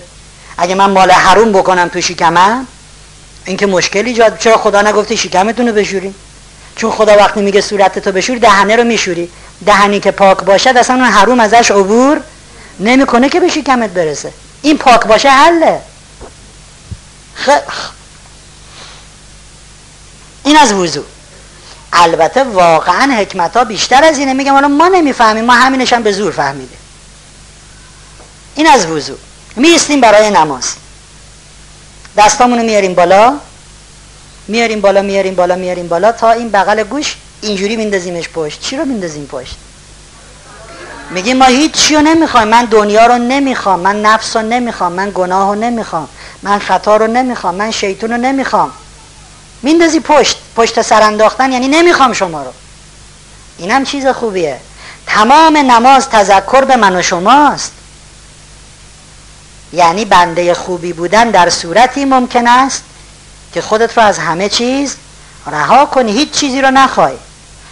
پس من خونه بزرگ و اینا نخوام دیگه. چرا؟ بخوا خونه بزرگ، بخوا سفر اروپا و آمریکا، بخوا ماشین مدل بالا، بخوا، به شرط اینکه تو رو از خدات دور نکند. همه رو بخوا. کی گفته نخوا؟ کسی نگفته برو تو قار زندگی کن. خدایا هر آنچه که منو از تو دور میکنه نمیخوام، انداختم پشت سرم. خب پس چی میخوای؟ تو شروع به نماز کردی میگی هیچی نمیخوام. مگه میشه؟ و چرا وایسادی جلو من و خدا؟ میگی الله اکبر، تو رو میخوام که از همه چی هستی؟ بزرگتری. تو رو میخوام که قابل وصف نیستی. تو رو میخوام که قدرت کاملی. دوستان، من و شما فقیریم. فقیر از درون، فقیر از بیرون. فقیر از درون یعنی درون بدن من و شما نیاز به آب داره، نیاز به اکسیژن داره، نیاز به غذا داره. و فقیر از بیرون، ما نیاز داریم به لباس، ما نیاز داریم به یک مسکن، سرپناه. فقیریم کامل. و این قانون هستی است که همیشه نیازمند دنبال کی میره؟ کسی که بتونه نیاز او رو برآورده کنه. همیشه فقیر دنبال کی میره؟ دنبال غنی میره. و همون الله اکبری که میگیم یعنی تویی که انقدر بزرگی، حالا تو رو میخوام، تویی که صاحب همه چیز هستی. شروع میکنیم به نماز. با چی شروع میکنیم؟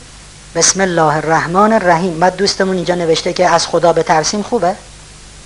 خب خدا مثلا اول نماز بلد نبود به ما بگه وقتی شروع میکنیم بگین به نام اون لولو خورخوره وحشتناکی که همه را میکشد و حالا شروع به نماز کن. ولی نماز چجوری شروع میکنیم؟ میگیم به نام خدایی که رحمان و رحیمه. و اول نماز میگیم ما جلو توی ایستادیم که خیلی باحالی، دمت گرم، حالا میخوام شروع کنیم. این ترس دارد؟ دیدین این عاشق و معشوقا جلوی هم میشینن به نام عشق. از اون روز که چش من تو چش تو گره خورد دیگه اصلا نمیدونی به نام عشق. به نام خدای شروع میکنیم که حالا بخشنده و مهربان. چرا نگفتم؟ چون بعدم باهاش کار دارم، ترجمه غلط است، ولی باش، به نام خدایی که بخشنده و مهربان است. پس اول نماز داری میگی اولا شما لولو خورخوره نیستین، هیچ ترسی از شما نباید داشت، شما مهربونین، شما باحالین. و من حتی نماز خوندنم رو که دارم با تو حرف میزنم به اسم خودت شروع کردم. خب الحمدلله رب العالمین. دو تا نکته توش داره. خدا در قرآن میگه لئن شکرتم لازیدنکم، کسی که نعمتهای مرا شکر بکند من نعمتاشو زیاد میکنم. خدا میدونه ما بنده های شاکری نیستیم.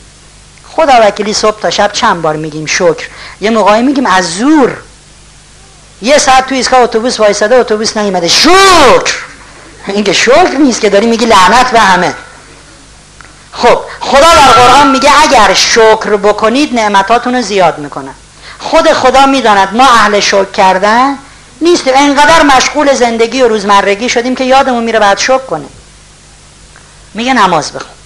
اصلا نماز میخونی اتوماتیک مجبوری بگی الحمدلله رب العالمین. کسی که نماز زیاد میکنه، منم میدونم که تو شکر نمیکنی، پس لطفا نماز بخون. تو نماز اتوماتیک اصلا میگی شکر شکر شکر. سبحان الله و الحمدلله. اول تشهد الحمدلله، اشهد الله. 60 بار شما تو یه روز میگین شکر. اتوماتیک خدا فرمول گذاشته، مثل معلمی که امتحان میگیره پاسخ هم میده، میگه اینو بنویس اینو بنویس.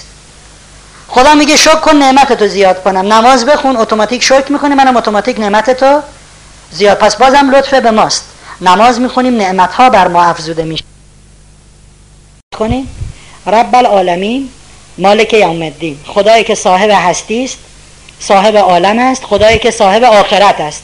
بین این دوتا چی میگیم؟ الرحمن الرحیم. یعنی خدایا هم دنیا مال توئه هم آخرت، و بین این دوتا ما داریم شهادت میدیم که تو بخشنده و مهربانی. چجوری به شما بگه من لولو خورخوره نیستم؟ میگن و من کاری ندارم. خدا در قرآن این گونه داره میگه نماز بخونین، اینجوری هم که من میگم بخونین. بگین رب العالمین الرحمن الرحیم مالک یوم الدین. واسه کیا اومده؟ میدونین ما در قرآن داریم نماز نخوانید، میدونین؟ بگین. ولی من یه توصیه میکنم که تا آخر بحث نماز رو گوش کنین، بعد چون رشته کلام اگر دست من خارج شه اصلا یه جای دیگه میرم. حالا بگین تا بگین. آره همینو که من گفتم. خیلی خوب. آره بذارین آخر کار.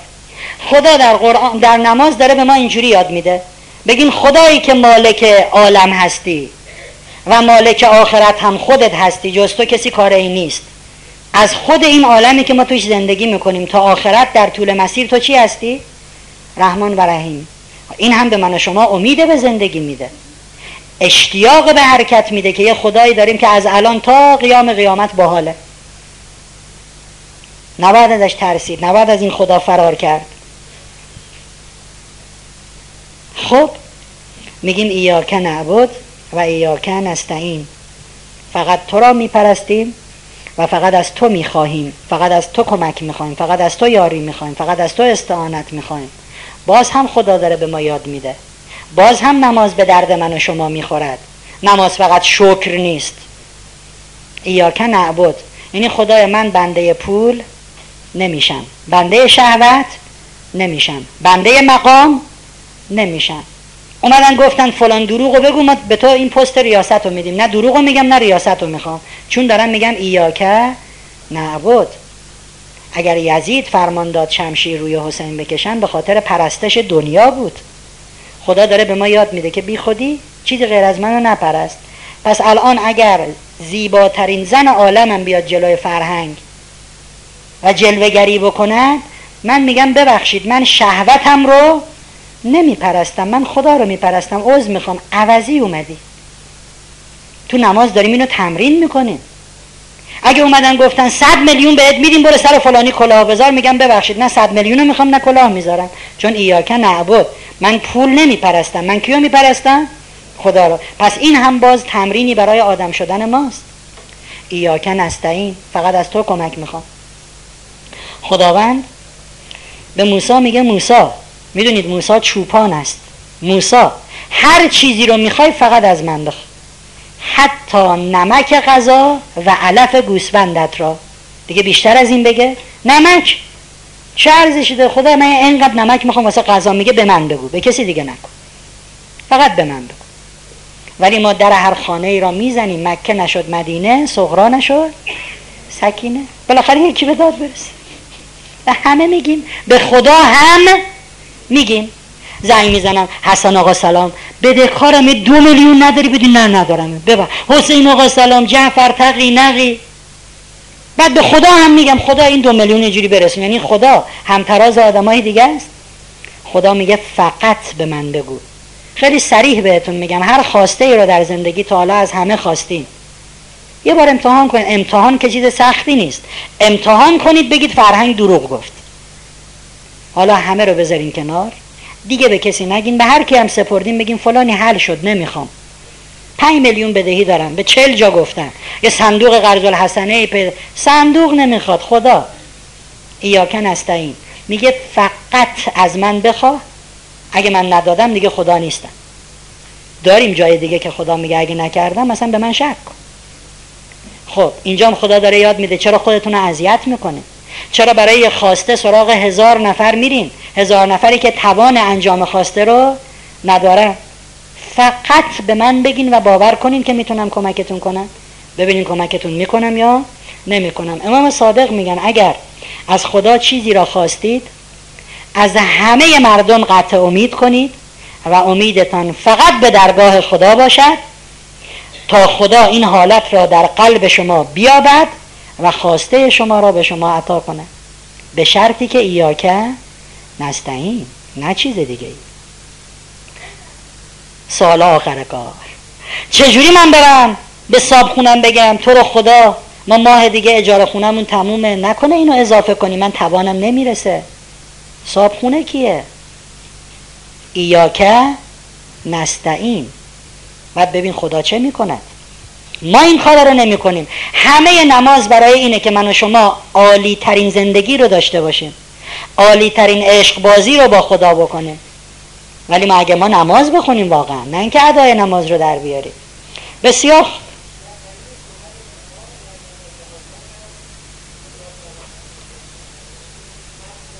بله بله بله، جزء ذکراییه که تاکید شده. خب من کورم دوستان، نشستم رو صندلی همینجوری، میگم که ببخشین ممکنه 2 تا از دوستان بیان منو راهنمایی کنم من از این سالن برم بیرون، چون ممکنه بخورم زمین، چون ممکنه از این سن پرتشم پایین، چون ممکنه در خروجی رو پیدا نکنم. حالا 2 نفر اومدن میخوام منو ببرن بیرون، میگم بلند شو بریم. نه دیگه اگه اومدین همینجوری ببرین، کولم کنیم بریم. خب من وقتی میگم بیاین کمکم کنین، شرط اول اینه که من بیستم، حالا دست منو بگیرین چیکار کنین؟ قبول دارین دیگه؟ این مسخره است که من بشینم میگم حالا که میخوای کمک کنی بغل کن دیگه. کورم، فلج که نیستم که. خب میگیم اهدنا الصراط المستقیم، ما را به راه راست هدایت کن، ولی چگونه اینو میگیم؟ اونی که میگه من اینجوری عشق میکنم که بشینم روی زمین همیشه بگم خدا، فایده نداره. در نماز شما اول باید بیستین دیگه، کسی نگفته نمازو خوابیدم میشه خون. وقتی میستی میگه الله اکبر، شروع به خواندن سوره حمد میکنی، میرسی به چی؟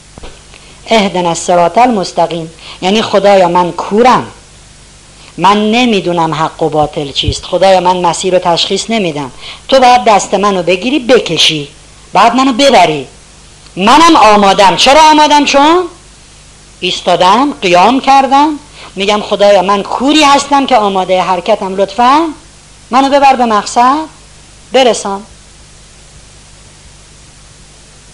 خب به کدام مقصد منو برسون؟ مقصد اونایی که بهشون نعمت دادی. خدایا من میخوام بشم مالک اشتر، من دوست دارم بشم سلمان، دوست دارم بشم فاطمه، دوست دارم بشم زینب. دارین اینو به خدا اعلام میکنین، مگه اینا چیز بدیه؟ صراط الذین انعمت علیهم، یعنی منو ببر تو مسیر اونایی که نعمت بهشون دادی، من میخوام بشم مثل رفقای تو، همون رفیق قدیمی ها، نه اونایی که غضب کردن، نه اونایی که گمراهند. حالا گمراه از نظر خدا کیام؟ دوستان عزیز، در قرآن خدا میگه گمراه ها اونایی هستن که آیات منو تکذیب میکنن، میگن همش دروغ، کش که خدا کیلو چنده، آخرت خودمه، همش همین دنیاست، سر کارتون گذاشتن. خدا میگه گمراه اونایی هستن که گفته های مرا تکذیب میکنن، یک. دوم، گمراه اونایی هستن که به من ایمان دارن وسط راه پشیمون میشن، 20 سال ایمان داره، مؤمن، یهودی، مسیحی، مسلمانه، یه دفعه وسط راه میگه همش کاش که این 20 سالم گول خوردی. من دیدم مثلا طرف رفته جبهه، اومده میگه گول خوردم، کاش که این چه غلطی کردم، کاش که نرفته بودم. خدا میگه گمراه دوم اینایان که تو مسیر هدایت هستن ولی وسط راه پشیمون میشن، اینا هم گمراه. یعنی ما وقتی میگیم خدایا نمیخواهیم جزو گمراهان باشیم بر اساس آیات قرآن، یعنی میگیم نمیخوایم کسایی باشیم که رفتار و زندگی ما خلاف آیات تو باشد، نمیخوایم کسایی باشیم که در مسیر نور داریم حرکت میکنیم ولی گول بخوریم، از مسیر خارج بشیم. و یه چیز دیگه هم خدا در قرآن گفته که تنها گمراهان هستند که از رحمت خدا ناامیدن، اینم ویژگی سوم. وقتی میگی نمیخوام گمراه باشم، بالواقع وقتی میگیم وللضالین، خدایا نکنه من جزو اون آدم هایی باشم که از رحمت تو ناامیدم. داره تو نماز یادمون میده، خیلی مهمه. یعنی میگه در هر حالتی باید به رحمت من چی باشی؟ امیدوار باشی. پرگناه ترین آدم کره زمینم که باشی، اگر از رحمت من ناامید شدی جزو کدام گروهی؟ وللضالینی، گمراهی. بی خود میکنی از رحمت من ناامید باشی. من خیلی کریمم، گناه تو هر چقدر بزرگ، بخشش من گنده تر از گناه توه. پس با وللضالین هم داریم این همه حرف میزنیم، یه کلمه میگیم یه قصه دور و دراز دارد. آدمای چاپلوس وقتی میرسن به یک آدم بزرگ، مثلا میرن در دربار یه پادشاه، برای چاپلوسی چه میکنن؟ همینجور. ولی این چاپلوسیه، اصل داستان اینه که این تعظیم است، این عرض ارادت است، مخلصیم. رکوع که میری خب تعظیم میکنی جلوی کسی که لایق تعظیم است، جلوی خدا دلا میشی. یه چیز دیگه هم هست، اگه شما یه بطری آب داشته باشین چجوری خالیش میکنین؟ همش میکنین دیگه. ما اول نماز بنا بود خالی بشیم ولی خالی نشدیم. اول نماز این دستو که آوردیم همه را قرار بود بندازیم پشت سرمون، خالی یا خالی، فقط با خدا حرف بزنیم، ولی خالی نشدیم. حداقلش اینه که ما هنوز در نماز طمع داریم به مخلوقات خدا. چجوری؟ بهشت آیا مخلوق خدا هست یا نیست؟ بهشت هم مثل من و شما هست، یه چیزیست که خدا خلقش کرده. الله اکبر رو میگه، بعد که میگه نماز واسه چی میخونه، آقا میگن هر کی نماز بخونه میره بهشت. پس تو نماز رو هنوز به طمع مخلوق خدا میخوانی، هنوز خالی نیستی. فقط برای خدا نمیخونی، یه چیز دیگه هم هست، ولی خدا گفته بود اول نماز خودتو خالی کن، خالی نکردی، میگه خیلی خوب حالا خالیت میکنه، این بطری وجود تو خمش میکنی تا محتویاتش بریزه، ولی شما وقتی خم میشین همه محتویات بطری خالی میشه، اینجوریش میکنی دیگه میریزه پایین، سر به سجده که میذاری دیگه خالیه خالیه خالی. از اون طرف اگه ما درست سجده بریم، بعضی من دیدم مثلا مثل که شتر رو زمین خوابیده باشه اینجوری، این سجده نیست. اگر ما درست سجده بریم بدن در کوچکترین فرم خودشه، درسته؟ بدن جمع جمع، کوچولوی کوچولو، اونجاست که ما شهادت میدیم سبحان ربی الاعلا. فرم بدنی ما میگه ما کوچولوی کوچولو، فسقلی فسقلی، تو اعلا، تو برتری، و منم کوچولو، هم بدن گواهی میدود من خار خارم، فسقلی فسقلی، فینگلی. خب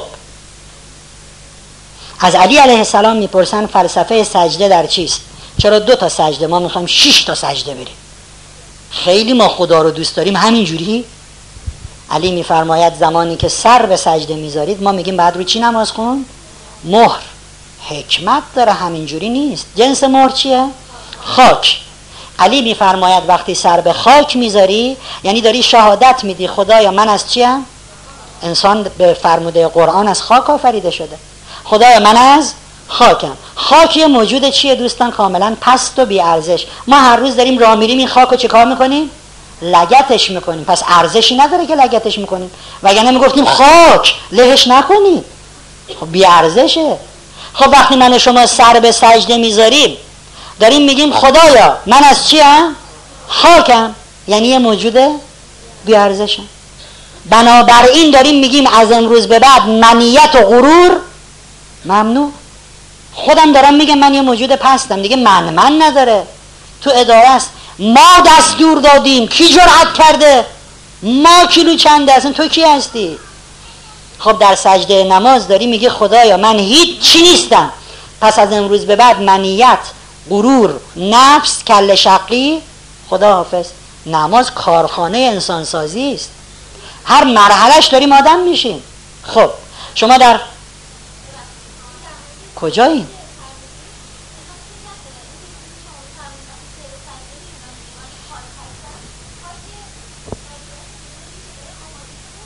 همینو میخواستم بگم، یه دعا میکنم همه سالون بلند آمین بگیم، خدایا به هممون صبر بده.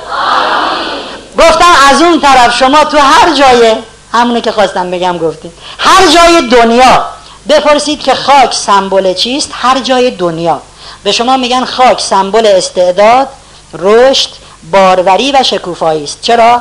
چون دانه رو در خاک میکارن و همه استعدادهای لازم برای باروری دانه در دل خاک وجود دارد. سرتو بداشتی رو خاک میگی خدایا من یه موجود پست بی ارزش نامقدارم، ولی همین موجود بی ارزش سمبل شکوفایی و باروری و رشد است، پس تو از من بی مقدار چه انتظاری داری؟ رشد و باروری. قانون دارما گفتیم ما بی خودی نیومدیم، اومدیم رشد کنیم، اومدیم بریم رو قله هایی بیستیم بعد ببینیم اون بالا کی مشکل داره بریم حل کنیم. خب سر رو از سجده بر میداریم، گواهی میدیم که ما از این خاک بلند شدیم، یعنی روزی که من و شما آمدیم به این دنیا میگیم خدایا این موجود پس رو تو آوردی به دنیا و از او چه انتظاری داری؟ رشد و شکوفایی. تو از من یه موجود عاطل و باطل نمیخوای.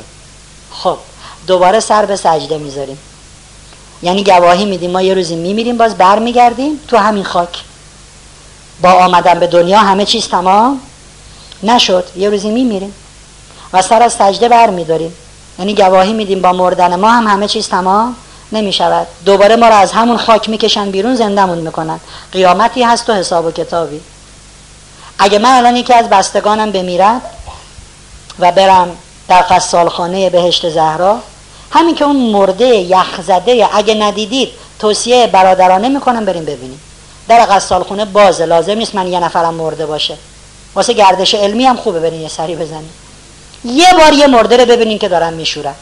اصلا تا یه مدتی تا میای دروغ بگی یه جنازه یخزده پرتش میکنن توی وان، اصلا چنان این ور اون ورش میکنن بیرونیا بیرحما، اون یارو روزی 100 تا داره میشوره، اصلا مهم نیست براش. یه هفته میای دروغ بگی، یاد جنازه هستی که جلو چشت شستنش. میای نگاه به ناموس مردم کنی، یاد جنازه. نه گناه نکنی، ولی هفته بعد دوباره. خب خدا لطف کرده در هر نماز داره به ما یادآوری میکنه ما میمیریم، ما دوباره زنده میشیم، حساب کتابی هستا، با مرگ همه چیز تمام نمیشود ها. یادتونه گفتم هستی مملو و از پیام است، ما باید چشامون رو باز کنیم و پیام ها را بگیریم. علی علیه السلام فرمود عبرت ها چقدر فراوانند و عبرت پذیران چقدر اندک. به طلوع و غروب خورشید نگاه کنیم، هر روزی که خورشید غروب میکند از نظر ما خورشید تمام شد، ولی دقیقاً همزمان با غروب برای ما دارد در سمت دیگری از زمین طلوع میکند. دقیقاً با مرگ ما در وادی دیگری داریم طلوع میکنیم، با مرگ همه چیز تمام. خب خدا هر روز با طلوع و غروب خورشید داره میگه، ولی ما که درس نمیگیریم. بسیار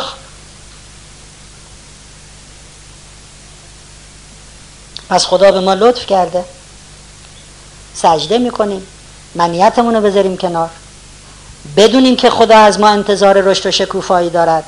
یادمون باشه که فرصت محدودی داریم، بالاخره میمیریم. یادمون باشه بعد از مرگ زنده میشیم. و جالبه که خدا فرموده بین دو سجده ذکر استغفار رو بگید، یعنی سرتو که برمیداری بگو استغفر الله ربی و اتوب الیه، دوباره سر به مهر بذار. بعضیا من دیدم اینو کلاغ همینجوری که بلند میشن اصلا رفت. آقا صبر کن، مسابقه که نیست. استغفار برای چی؟ استغفار ما میگیم خدایا تو به من جان دادی، منو آوردی تو این دنیا، از من انتظار چی داری؟ رشد و شکوفایی. دوباره سر به مهر که میذاریم میگیم میمیریم دیگه. خب میخوایم بگیم از روزی که تو به ما جان دادی تا روزی که بناس ما بمیریم غیر از کوتاهی کاری نکردیم، تو انتظار رشد و شکوفایی داشتیم، ما که نکردیم، که ما رفتیم عمرمون رو هدر دادیم. پس استغفار میکنیم، یعنی میگیم خدایا از لحظه ای که آمدیم به این دنیا تا لحظه ای که بناس بمیریم خودمون داریم جلو جلو میگیم چیه؟ کوتاهی داریم، خطا داریم، ببخش. خب چقدر باحال واقعا اگه این فرمولا رو ما در بین دو سجده داریم میگیم خدایا در مسیر زندگی تا آخرت همه ما خطاکاریم، اول نماز میگیم از دنیا تا آخرت تو بخشنده ای. این دوتا رو به هم پیوند بدیم، مالک یوم الدین، الرحمن الرحیم، چی شد؟ رب العالمین، الرحمن الرحیم، مالک یوم الدین. خدایا از دنیا تا قیام قیامت تو مهربانی. در سجده میگیم ما همش خطاکاریم، این دوتا رو به هم بچسبونین چی میشه؟ یعنی تو باحالتر از اونا هستی که واسه خطاهای ما بخوای گیر بدی. داریم میگیم خدایا دمت گرم، خیلی خدا بخشنده است. خب بعضیا میگن که چرا نماز رو به فارسی نخونیم. دوست من، اگر شما میتونی نماز رو به فارسی بخوانی من توصیه میکنم حتما بخون، کاری به هیچ فتوایی هم ندارم. کسی که میتواند نماز را به فارسی بخواند توصیه من اینه که بخواند، ولی من میگم نمیتونی. مثلا مثل این که شما بگین چرا من یه وزنه 5000 کیلویی بلند نکنم، میگیم اگه میتونی بلند کن، نمیتونی. چرا نمیتونی؟ دوست من، شما وقتی عربی میخونی کلماتی رو میگی که دارای بار مفهومی زیادی است. به شما بگم بر اساس تحقیقات دانشگاه هاروارد که 3 سال پیاپی است، بهترین دانشگاه جهان شناخته شده، آکسفورد، استنفورد و جاهای دیگه همه در رده های بعدن. بنابر تحقیقات دانشمندان دانشگاه آکسفورد، دانشگاه هاروارد، کامل ترین زبان دنیا، یا اگر به تعبیر دیگه ای بگیم بی‌نقص ترین زبان دنیا، زبان عربی است، بعد زبان فرانسه. در زبان عربی آنقدر این زبان کامل و پرمفهوم است که شما با یک کلمه، با یک سرکش، با یک او اصلا یه دنیا داری حرف میزنی. در هیچ زبانی از دنیا این شکلی نیست، فرانسه کمی. خب شما وقتی دارید چیزی رو به عربی میگید اصلا فارسیشو نمیشه گفت. ما به شما گفتیم که مثلا وقتی میگی ولزالین 3 تا چیز فقط تو کلمه ولزالین خوابیده. خدایا من نمیخوام از کسایی باشم که حرفای تو رو تکذیب کنم، دشمن تو نمیخوام باشم. خدایا من نمیخوام کسی باشم که در مسیر تو حرکت میکند وسط راه میزنه به بیراهه. خدایا من نمیخوام جزو کسایی باشم که از رحمت تو ناامیدن. خب شما اینو وقتی فارسی میخونین چی میگین؟ و نمیخواهم از گمراهان باشم، ازش میگذریم. ولی منظور خدا این نیست.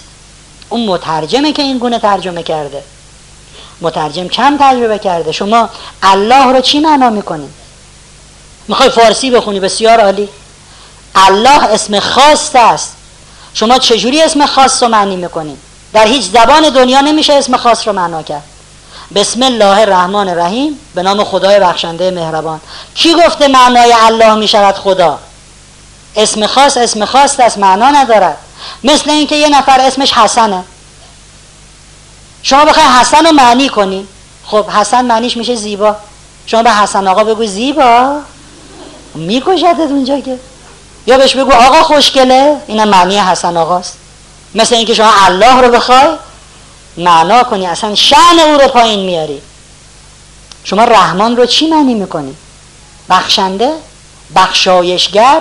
بسم الله الرحمن الرحیم، به نام خدای بخشنده. کی گفته رحمان یعنی بخشنده؟ شما از یه نفر که متخصص در زبان عرب باشد بپرسید معنای رحمان بخشنده نیست.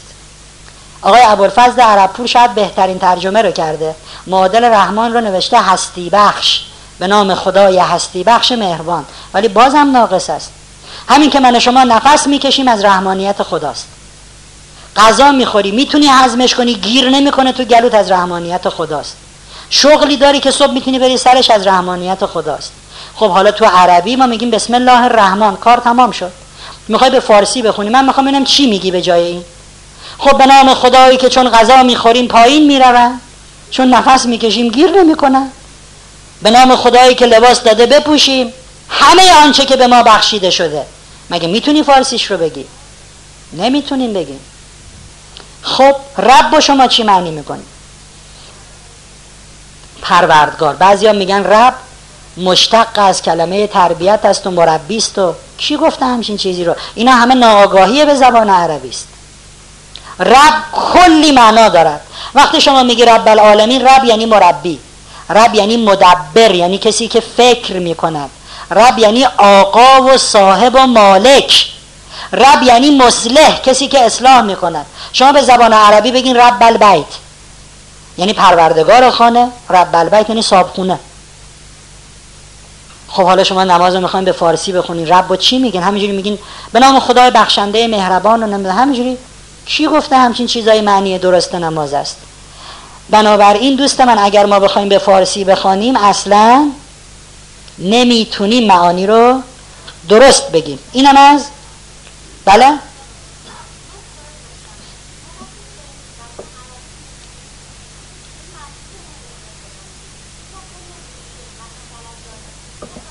آفر.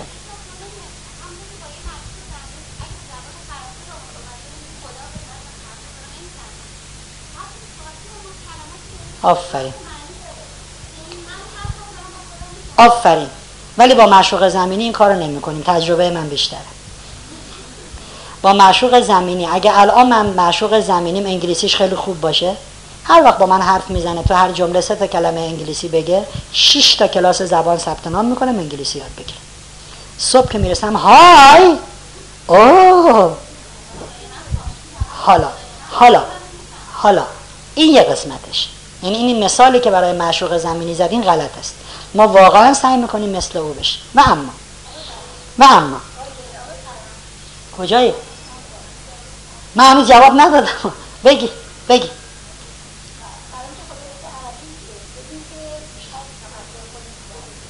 حالا میگم خب من فارسی بگم بیشتر فکر میکنم، چون فارسی رو خوب میفهممش. اصلا سر نماز بنا نیست ما فکر کنیم که. خب دوست من، کلمه عربی نماز کلمه ای است که از زبان خدا جاری شده است. یعنی بسم الله الرحمن الرحیم رو چه کسی ساخته؟ خود خدا ساخته، بر محمد وحی شده. به نام خداوند بخشنده مهربان جمله ای است که کی ساخته؟ زمینی ها ساختن. آیا جمله ای که از دهان یک انسان بیرون میاد با جمله ای که از زبان خود خداست یکیه؟ نه. امروز دانشگاه هاروارد، نه امکان نداره. دلیل آوردم. امروز معتبرترین دانشگاه جهان که بهترین متخصص زبانشناسی را دارد میگه کاملترین زبان دنیا، یا حالا عبارت جدیدی اضافه کردن میگن بی‌نقص‌ترین زبان دنیا، چون همه زبان‌ها نقص دارن، زبان عربی است، من نمیگم. و میگن در وهله دوم فرانسه، یه بازیایی دارن میکنن که بازی سیاسی است، بگن نه فرانسه کاملتر از عربی است. هنوز که نکردن ولی دارن بازیشو میکنن. خدا قرآن را به کاملترین زبان دنیا فرستاده، نه چون محمد عرب بود. محمد باید در اون کشور ظهور میکرد و قرآن باید به عربی میامد، چون این کاملترین و رساترین زبان دنیاست. زبان رو با آدمها نسنجین، بگیم مثلا عربا چقدر بی‌تمدنن، چقدر کاری به اون ما نداریم. زبان کاملترین زبان دنیاست، اونم تحقیقاتی که هاروارد آمریکا کرده، نه ما تو ایران. خب زبانی که شما میخوانید زبان خداست. من گفتم اگر ببینم تکیه کلامی رو معشوقم دوست داره، سعی میکنم 3 بار اون تکیه کلامو بگم. شما الان نگاه کنین بازیگرای برره، بازیگرای بازی به شرط خنده، بازیگرای نمیدونم فلان، یکیشو تو خیابون ببینید یکی از تیکه‌های خودشو میپرونی، میزنم تو مخ تا یه دفعه خشایار برگرده نگاه آقای فلان. تکه کلامشو میگیم چون میخوایم جلب توجه کنیم، چون کلام توئه. توی عشقای زمینی بسیار است که سعی میکنن جمله‌هایی رو که او خوشش میاد بگن. این خیلی دوست داره وقتی من میبینمش بگم سلام روزتون بخیر. دیگه هر وقت من معشوقش میرسه میگه روزتون بخیر، چون میدونه اون کیف میکنه. به نام خداوند بخشنده مهربان، جمله من و شماست. بسم الله الرحمن الرحیم کلام خود معشوق است. گفتن کلام معشوق خیلی انرژی بیشتری دارد تا معادلی که ما براش میذاریم. من به دوست دخترم میگم ببخشید، تو دوست داری من هر وقت میبینمت بگم سلام روز بخیر، ولی من میخوام بگم سلام چطوری. اون دوست نداره، اون دوست داره من میگم روز بخیر. درسته؟ بین کلام محبوب با کلام من و شما فاصله از زمین تا آسمان است واقعا. چرا رو به قبله؟ بهتون گفتم چرا رو به قبله، چون اون موقع تجمع انرژی رو به یک منطقه است. ما هم از اون انرژی سیراب میشیم. شما اگر خونه هاتون رو به آفتاب بسازین، لطفی به آفتاب کردین؟ نه. پنجره های شما از نور آفتاب بهره میگیرد، خونه روشن و گرم میشه. حالا شما خونه‌تون رو پشت به آفتاب بسازید، بازم از آفتاب چیزی کم نمیشود. ما رو به قبله میایستیم به خاطر اینکه از او انرژی بگیریم. چرا از او انرژی بگیریم؟ چون وقتی همه به سمت او میایستن، اون مرکز انرژی است. مثل خورشیدی میشه که حالا همه دنیا پنجره هاشون رو به او میسازن. دیر گرفتی، رفتم آقا. در قنوت نماز گفتم تو بحث دعا، این رو میتونین فارسی بگین، هر چیزی دوست دارین بگین، با خدا هر جوری میخواین حال کنین، شعر بخونین. بله قنوت نماز آزاد آزاد آزاد.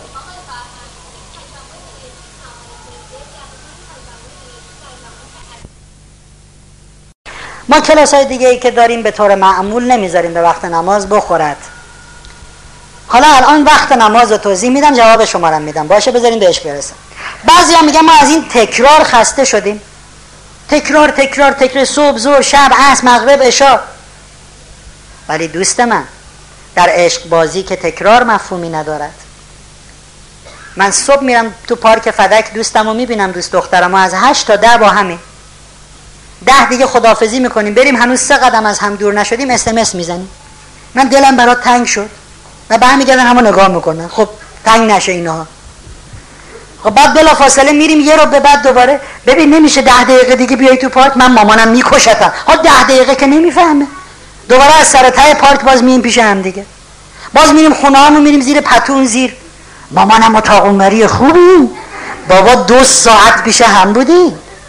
دوباره شب من نشنیدم این عاشق و معشوق‌های زمینی بگم مردشور ریخت تو ببرن، چقدر تکراری شدی. 3 نصف شبم بگه الان بیا بیرون، میاد نمیشه. اون گولتون زده اون زمینیه. اونایی که من میشناسم حرفه‌ای 10 سال میره و میاد. چگونه است که برای عشق‌های زمینی خسته نمیشیم؟ تکراری نیست.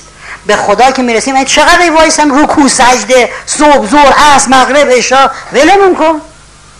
خب اگه همین حرفو به عشق زمینیت زدی، من قبول دارم که به خدا هم میشود این گونه گفت لا تکرار فی تجلی. تو تجلی تکرار مفهومی نداره، تو عشق بازی تکرار مفهومی نداره. اصلا همین تکرار خاصیت دارد کسی که نماز میخونه در طول یک روز 40 بار کلمه رحم رو تکرار میکنه. بسم الله الرحمن رحیم. رحم، تکنیک نفوذ به ضمیر ناخودآگاه چه تکنیکی بود؟ تکرار. اصلا نماز تکنیک نفوذ به ضمیر ناخودآگاه است. کسی که در طول یک روز همه نمازاشو بخونه 40 بار میگه رحم رحم رحم رحم، بعد میشه این موجود آدم بیرحمی باشد؟ شوخی این بحث. همه نماز رو چون در طول یک روز ما تکرار میکنیم، بنابراین کل نماز تکنیک نفوذ به ضمیر ناخودآگاهه. همه اونهایی که میشینی در ناخودآگاه میشینه و عملی میشود. بسیار بله، هنوز ادامه داره بحث نماز. بگین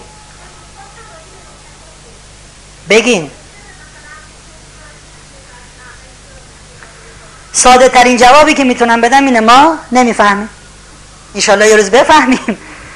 اگر ما فلسفه چیزی را ندانیم دال بر بی فلسفگی نیست. روایت داریم خدا میگه نماز شرط قبولی همه اعمال است. حدیث قدسی داریم، کلام خود خدا که شرط قبولی همه اما خب یعنی چی؟ من انسان پاکیم، مال مردم رو نمیخورم، فلان کار نمیکنم، چرا حتما باید نماز بخونم که همه اینا قبول باشن؟ دوست عزیز، پلیس تو خیابون پشت فرمونی جلوتو میگیره، ببخشین گواهی نامه شما کارت دانشجویی نشون بده. ببین من دانشجو رتبه اول دانشگاهمونم، اما کارت عضویت در جامعه مهندسین رو نشون بده، من 15 سال مهندس پایه یک. شما گذرنامه نشون بده، ببین باز کن ببین چقدر توش ویزای من 20 تا کشور رفتم. کارنامه پایان تحصیلات مدرسه تو نشون بده. هیچ کس مخالف نیست که اینها بد است، ولی به درد پلیس؟ برای عبور پلیس از شما گواهی نامه میخواهد. همه مدارک خوبه، ارزشمند است، ولی شرط عبور گواهی نامه است. شرط عبور در بارگاه خدا هم نماز است. خدا من به 50 نفر کمک کردم، خیلی چیز خوبیه، آفرین، دست میزنیم برات، ماشاءالله، ولی شرط عبور گواهی نامه است. من نماز ازت خواستم چرا نخونی؟ همش خوبه ولی به شرط نماز. خب ما که نماز میخونیم پس چرا اثر نکرده؟ ما که این همه میگیم شکر این همه فلان، پس چرا نماز میخونیم ولی سر هم کلاه میذاریم؟ چرا نماز میخونیم دروغ میگیم؟ چرا نماز میخونیم این همه در جامعه گناه وجود دارد؟ بعضی از ماها در نماز خودمون و دیگران رو داریم گول میزنیم، نماز نمیخونیم. که میگن یه نفر همیشه صف اول نماز جماعت بود و اینا، ولی خودش میدونست نماز رو واسه کی میخونه؟ واسه مردم. بگن حاج آقا وای التماس دعا همیشه صف اوله. یه روز به خودش گفت بابا یه عمر واسه مردم نماز خوندی، بسه، یه نماز بخون واسه خدا. گفت 3 نصف شب از خونه میزنم بیرون، میرم تو بیابون، هیچ کی نباشه، یه نماز واسه خدا. رفت تو بیابون ایستاد، الله اکبر، بسم الله الرحمن، صدای خشخش میاد، بسم الله الرحمن الرحیم، یکی داره میبینه. سلام نماز رو داد، نگاه کردید سگه. گفت بیچاره یه اون واسه مردم خوندی این دفعه. چرا نمازهای ما اثر نمی کنند؟ چون خیلی همون درگیر ریاییم، داریم گول میزنیم خودمون و دیگران رو. خیلی همون به جایی که درگیر متن و بطن نماز بشویم درگیر ظاهر و لفظ نماز شدیم. میگن یکی رفت دیده که داره نماز میخونه تو ولزالینش گیر کرده، ولز ولز ولز، گفت مرز. گاهی وقتا داریم خودمون درگیر بی خود. بابا خدام از هیچ کس نخواسته اینجوری نماز بخونه، داری پانتومین بازی میکنی، نماز میخونی، چیکار میکنی؟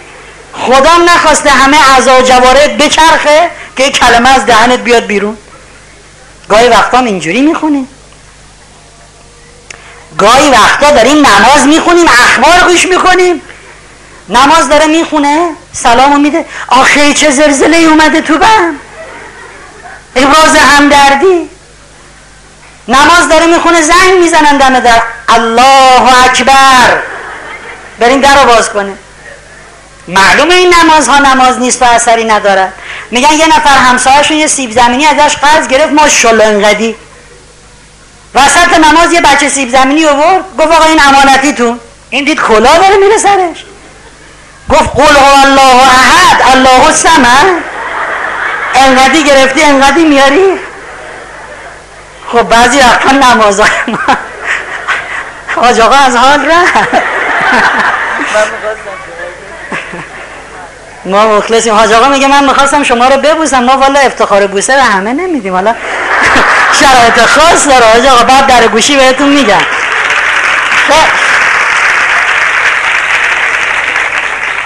این دست دادنه یعنی چی؟ خیلی مشکوک بود. یعنی شرایط خاص رو توضیح بدم، این در گوشیه. خب میخوان یه نماز عالی بخونیم بریم بمیریم؟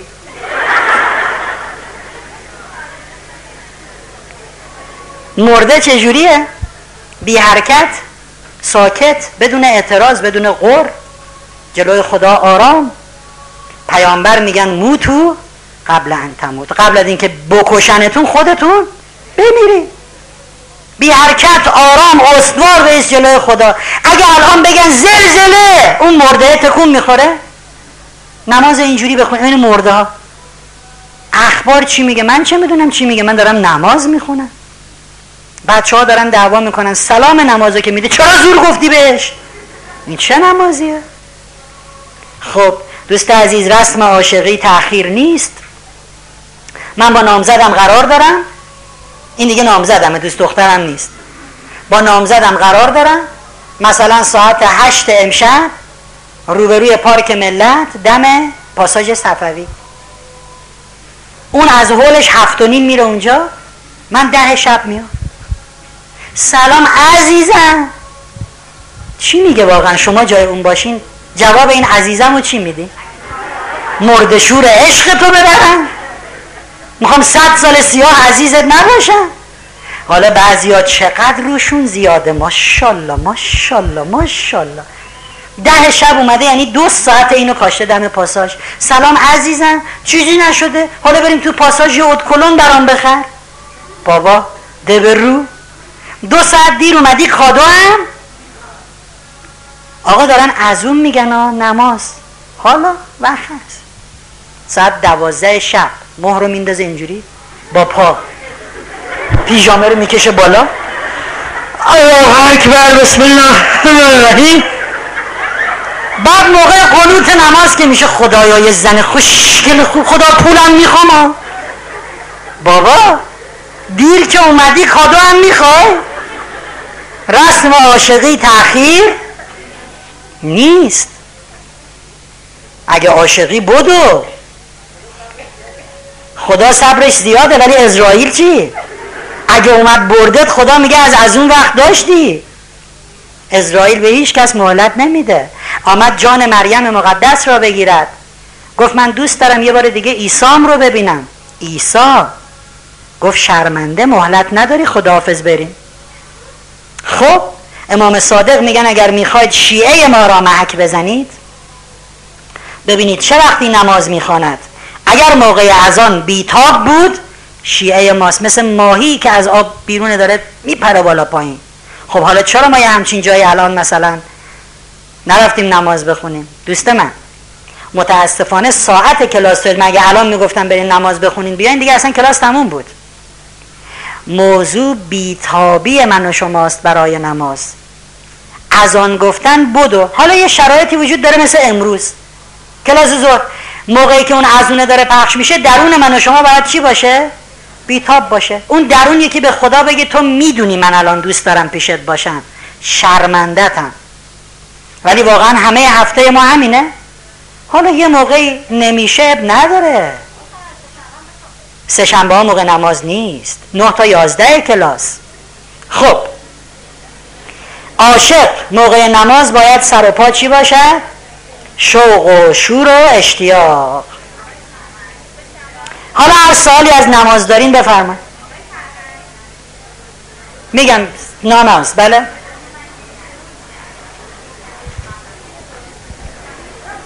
اگر خدا گفته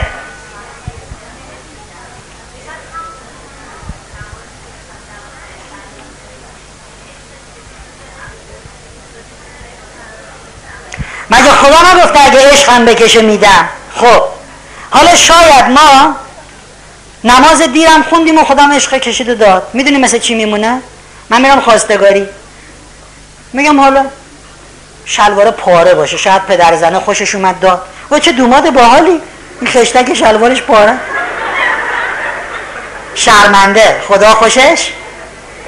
آخه ما خیلی باحالیم، بی قواره ترین لباسامون هم موقع نمازه.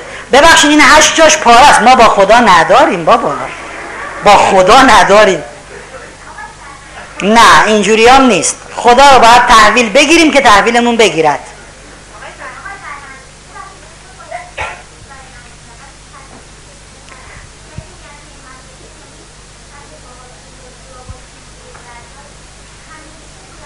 چطور باید پاک بود برای نماز ولی تمیز نبود. خیلی ها میرن توی خیلی از مساجد و پاهاشون بوی عرق میده، برای همین است که توی همه مساجد شیر آب گذاشتن که پاشونو بشورن برن تو. اونی که نمیشورد ایراد به اون آدم وارده، نه ایراد به اصل نماز و جماعت و اون آدم. آدم بی‌ادبی است، اصلا ما کاری به بقیه آدما نداریم. تو پات بوی گند میده، چجوری جلو خدا میخوای وایسی؟ خدام بدش میاد. پس این بی‌ادبی اون آدم است، ربطی به شرایط نه. بفهم.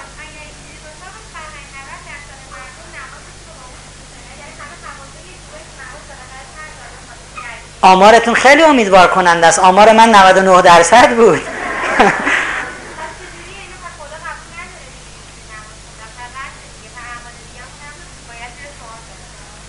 احیانا زیر سوال میره ولی خدا خیلی باحال زیر سیبیلی رد میکنه. ما وضعمون خرابه، ما وضعمون خرابه ولی خدا خیلی باحال میگه بی خیال برینمت. خب اگر معنیش رو بدونیم حواسمون جای پرت نمیشود. من میگم هم معنی رو بدونیم هم مفهوم. وقتی سبحان ربی الاعلی حمد میگیم معنیش رو بدونیم، مفهوم چی؟ من از خاکم هیچی نیستم، تو رشد میخوای. با توجه به مفاهیم نماز حواسمون دیگه پرت نمیشود.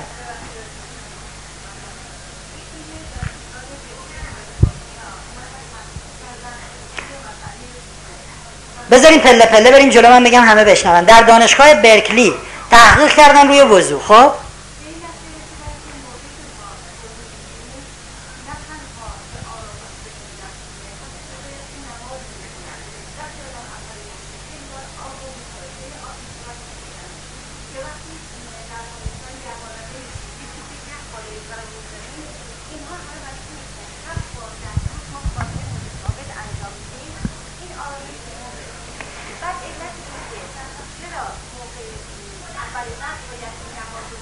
من میگم الان میگم در دانشگاه برکلی که تحقیق کردن روی وضو به این نتیجه رسیدن که وضو آرام بخش است.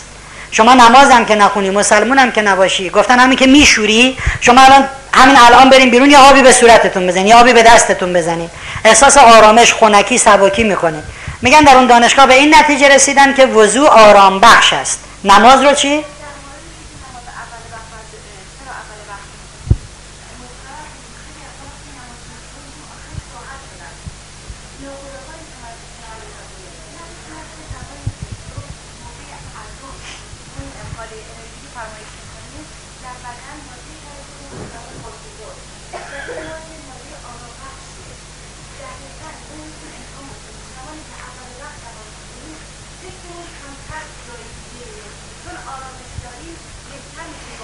بسیار خب. میگن موقع اذان کورتیزول در بدن ترشح میشه و این آرام بخش است. اینو من سند علمیش برام جالبه، اگه داشته باشین مستند برام بیارین تو کلاس ها میتونیم استفاده کنیم.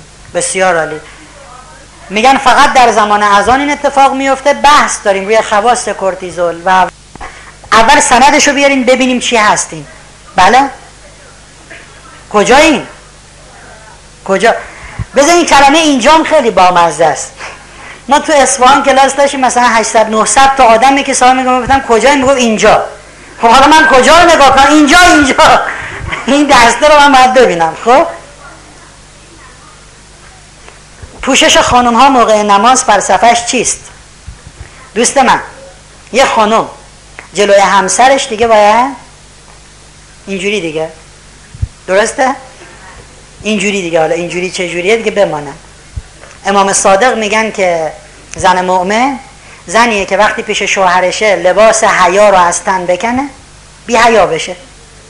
وقتی از خانه بیرون می رود لباسی بپوشد که برای او مثل سپر و زره باشد. خانم ما این حدیث رو عکس عمل می کنن، جلو شوهراشون زره می پوشن.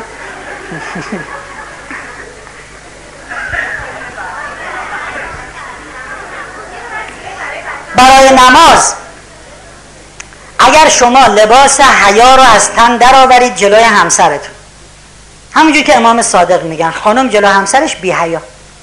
حالا زنگ بزنن پایین بگن باباتون اومده، همونجوری میرین جلوش؟ خب چرا؟ مثلا به احترامش یکمی پوشش رو رعایت میکنید. اون پوشش خانم موقع نماز احترام به خداست. شما با همون وضعیتی که جلوی همسرتون هستید جلوی پدرتون بیان، ایراد شرعی نداره، ایراد شرعی ندارد، هیچ روایتی، هیچ حکم الهی نیست که پوشش کم خانم جلوی پدرش حرام است، نداریم. ولی به احترام پدرتون پوشش رو، احترام با حکم شرعی فرق میکنه. پوشش خانم ها احترام به خداست و نداشتنش به نوعی بی احترامی به خداست. خود خدا خواسته که این گونه بیاین پیش من، نه این که خدا نامحرم ما باید بپوشیم مثلا. نه بابا، جلو خدا که این حرفا نیست که. با چادر الزامی نیست نماز، نه، هیچ حکم شرعی برای نماز خواندن با چادر وجود نداره. شما باید لباس پوشیده نماز بخونیم کافیه، هیچ مرجعی فتوا نداده حتما چادر. چشم.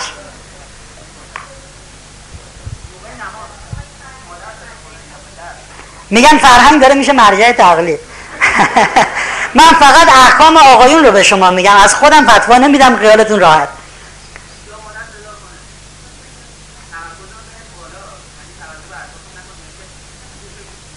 وسط نماز صداتون کنن فرق نمیکنه کی باشه، می پدر و مادر حکمشون فرق میکنه.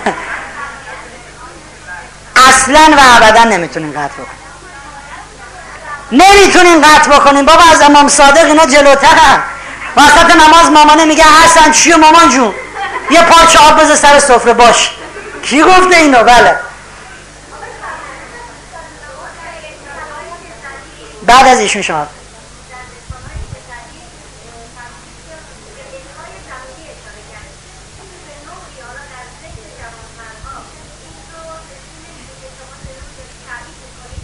آیا اینی که شما از عشق‌های زمینی مثال زدید جوونا فکر نمی‌کنن شما داری تایید می‌کنی؟ خودت هم 20 تا دوست دختر داری. و اگه همچین کس فکری و کسی بکنه فکر اون منحرفه. دوست عزیز، مثال برای جا افتادن مطلب است. حالا اگه کسی نتیجه گیری عکس کرد ما بیگناهیم. یه کشیشی اومد بگه آقا الکل چیز خوبی نیست، نه این باباها تو اینا میخورن بده. دو تا شیشه آورد آب الکل با دو تا کرم خاکی، کرم انداخت تو شیشه آب شروع کرد شنا کردن، انداخت تو الکل مچاله شد مرد. گفت بچه‌ها چه نتیجه‌ای میگیریم؟ یکی گفت پدر مقدس نتیجه میگیریم اونایی که کرم معده دارن الکل بخورن خوبه.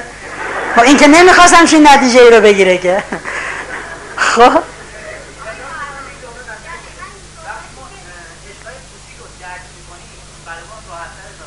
تایید فرمودن، مرسی. تاییدا خوبه ولی همتون تایید میکنین، تکذیبا رو بگین.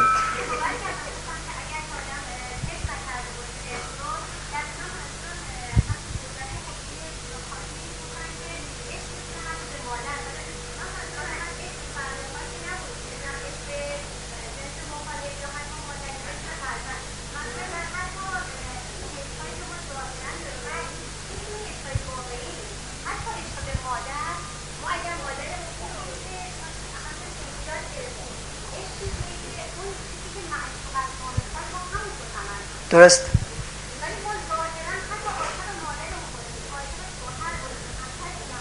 کاری که خودمون میخوایم. بله، سوالتون چیه؟ آها،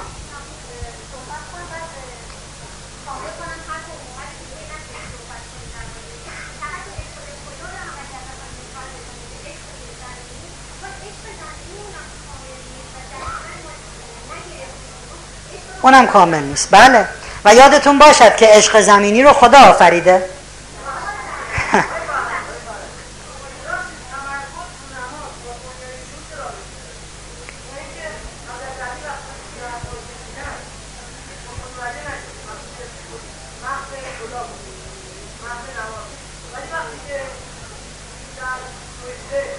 در رکوع فقیر میاد و انگشتر میخواد به اون میده. اینو مثال اینجا زدم، جلسه قبل گفتم. زمانی که علی علیه السلام نماز میخواند و تیر رو در میانم و نمیفهمد، چون علی محو جمال خداست. زمانی که فقیر میاد و انگشتر میخواد، علی صدای فقیر را نشنیده. خدا به علی فرمود فقیری آمده، حالا انگشتر رو بهش بده. علی محو خداست، حرف چه کسی را میشنود؟ خدا رو. علی حرف فقیر رو نشنید.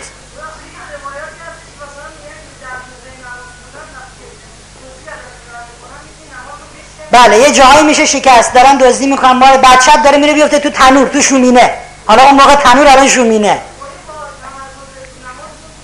آره اینو واسه من و شمایی گفتن که خیلی مونده به تمرکز برسیم، ولی اگه به اونجا رسیدی جزغالم که بشه بو کبابش هم نمیفهمه.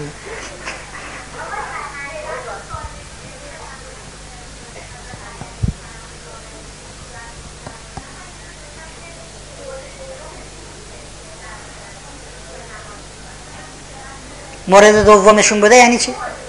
بعد دومشون بوده. میتونه این باشه، میتونه نباشه. نمیتونیم اینو رد بکنیم، نمیتونیم الزاماً بگیم 100% درست. ممکنه درست باشه، نمیدونم. ایشون بگن بعد شما، شما بگیم بعد ایشون. بفرمایید. راجبه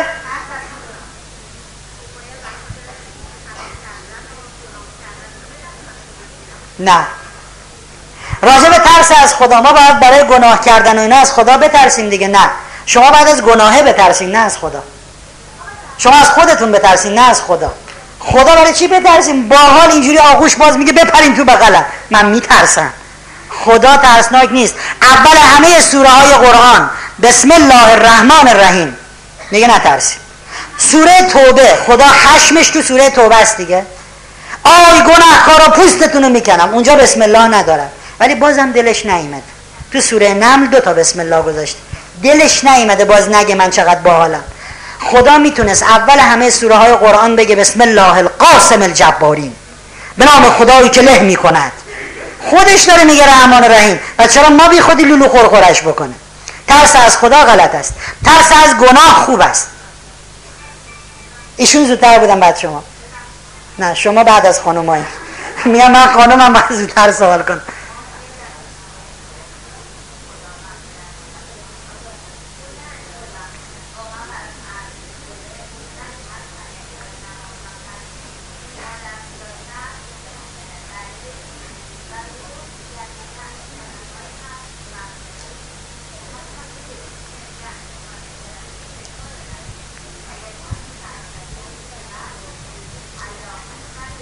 بسیار عالی.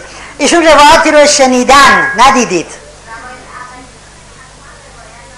روایت اولی رو شنیدن که حتما روایت است که من میگم نیست، که اگه وسط نماز مادرتون گفت مثلا سوزیلا بگین بله.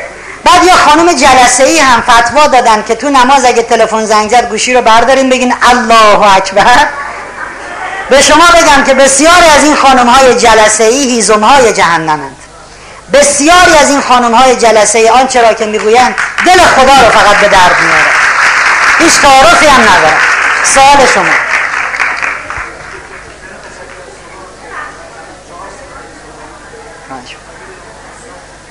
خواهش میکنم.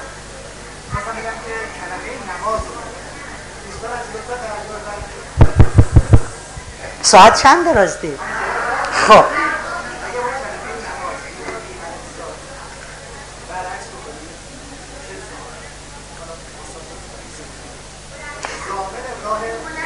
میگن اگر کلمه نماز را وارانه بخوانیم میشه زامن. حالا این یکی هم اب نداره که رزه است اون سات زاده، ولی میشه زامن زندگی ما نماز. تعبیر قشنگیه.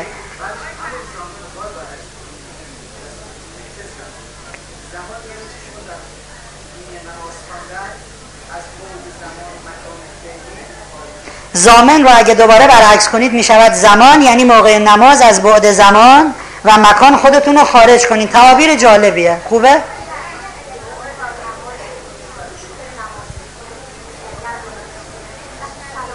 میگن اگه کسی نماز میخونه و کسی سلام کرد، بله اینو داریم، جواب سلام در هر شرایطی واجبه. ولی اگر ما 20 نفریم داریم نماز میخونیم، یکی از در میاد تو میگه سلام، یه نفر به جواب بده کافی است. سلام اینجوری نیست با علیکم خوبی وسط نمازی که میگه سلام شما بگین سلام، میگه سلام علیکم سلام همین الحمدلله رب العالمین که اومد گفت سلام سلام الرحمن الرحیم نروتون رو به هم میگردونیم. بله بالا پایین بالا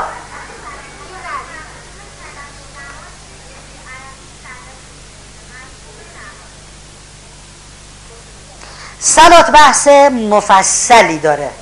اگر ما بخوایم کلمه عربی صلات رو به فارسی برگردونیم یه معناش نمازه.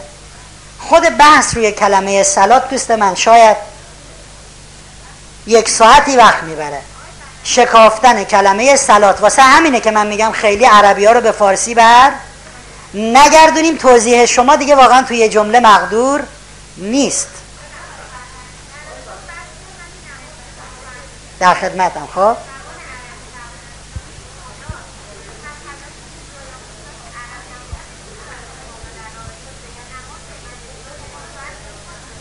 شما میگین زبان عربی زبان خداست. خب زمان عیسی علیه السلام مثلا زبان عبری بوده. اون موقع که خدا به آن زبان با عیسی صحبت کرده، انجیل به اون زبان آمده، اینها که به زبان عربی نیست. دین خدا هرچه که جلوتر آمده کاملتر شده. حضرت محمد کاملترین دین را ارائه داده است. بنابراین چون دین عیسی دینی است که از دین ما دیگه صلوات نفرستن الان باز، چون دین عیسی از دین پیامبر ما دین ناقصتری است، بنابراین زبان آن دین هم میتونه زبان ناقصتری باشه، زبان انجیل میتونه زبان ناقصتری باشه. پیامبر ما چون خاتم هست و آخرین، همه چیز در او به کمال رسیده، زبان هم یکیشه. برنامه هفته آینده میخوام ببینید شنبه چه مباحثی رو میخوایم بگیم. ما شنبه هفته آینده بحث میکنیم روی فلسفه های رنج، اینکه چند مدل رنج در زندگی دوچار ما میشه، با هر کدوم واقعا باید چه کرد. همه رنجا خوبن، همه رنجا بدن، واقعا همه رنجا هم خوب نیست. بعد صحبت میکنیم روی اینکه چگونه میشود با خدا رفیق شد، روش رفیق شدن با خدا صحبت میکنیم. کلمه موفقیت رو تعریف میکنیم. ما تا حالا کلی جلسه داشتیم ولی هنوز نگفتیم موفقیت از نظر ما چیست. موفقیت رو تعریف میکنیم. غربی ها چی میگن، شرق چی میگه، دین چی میگه.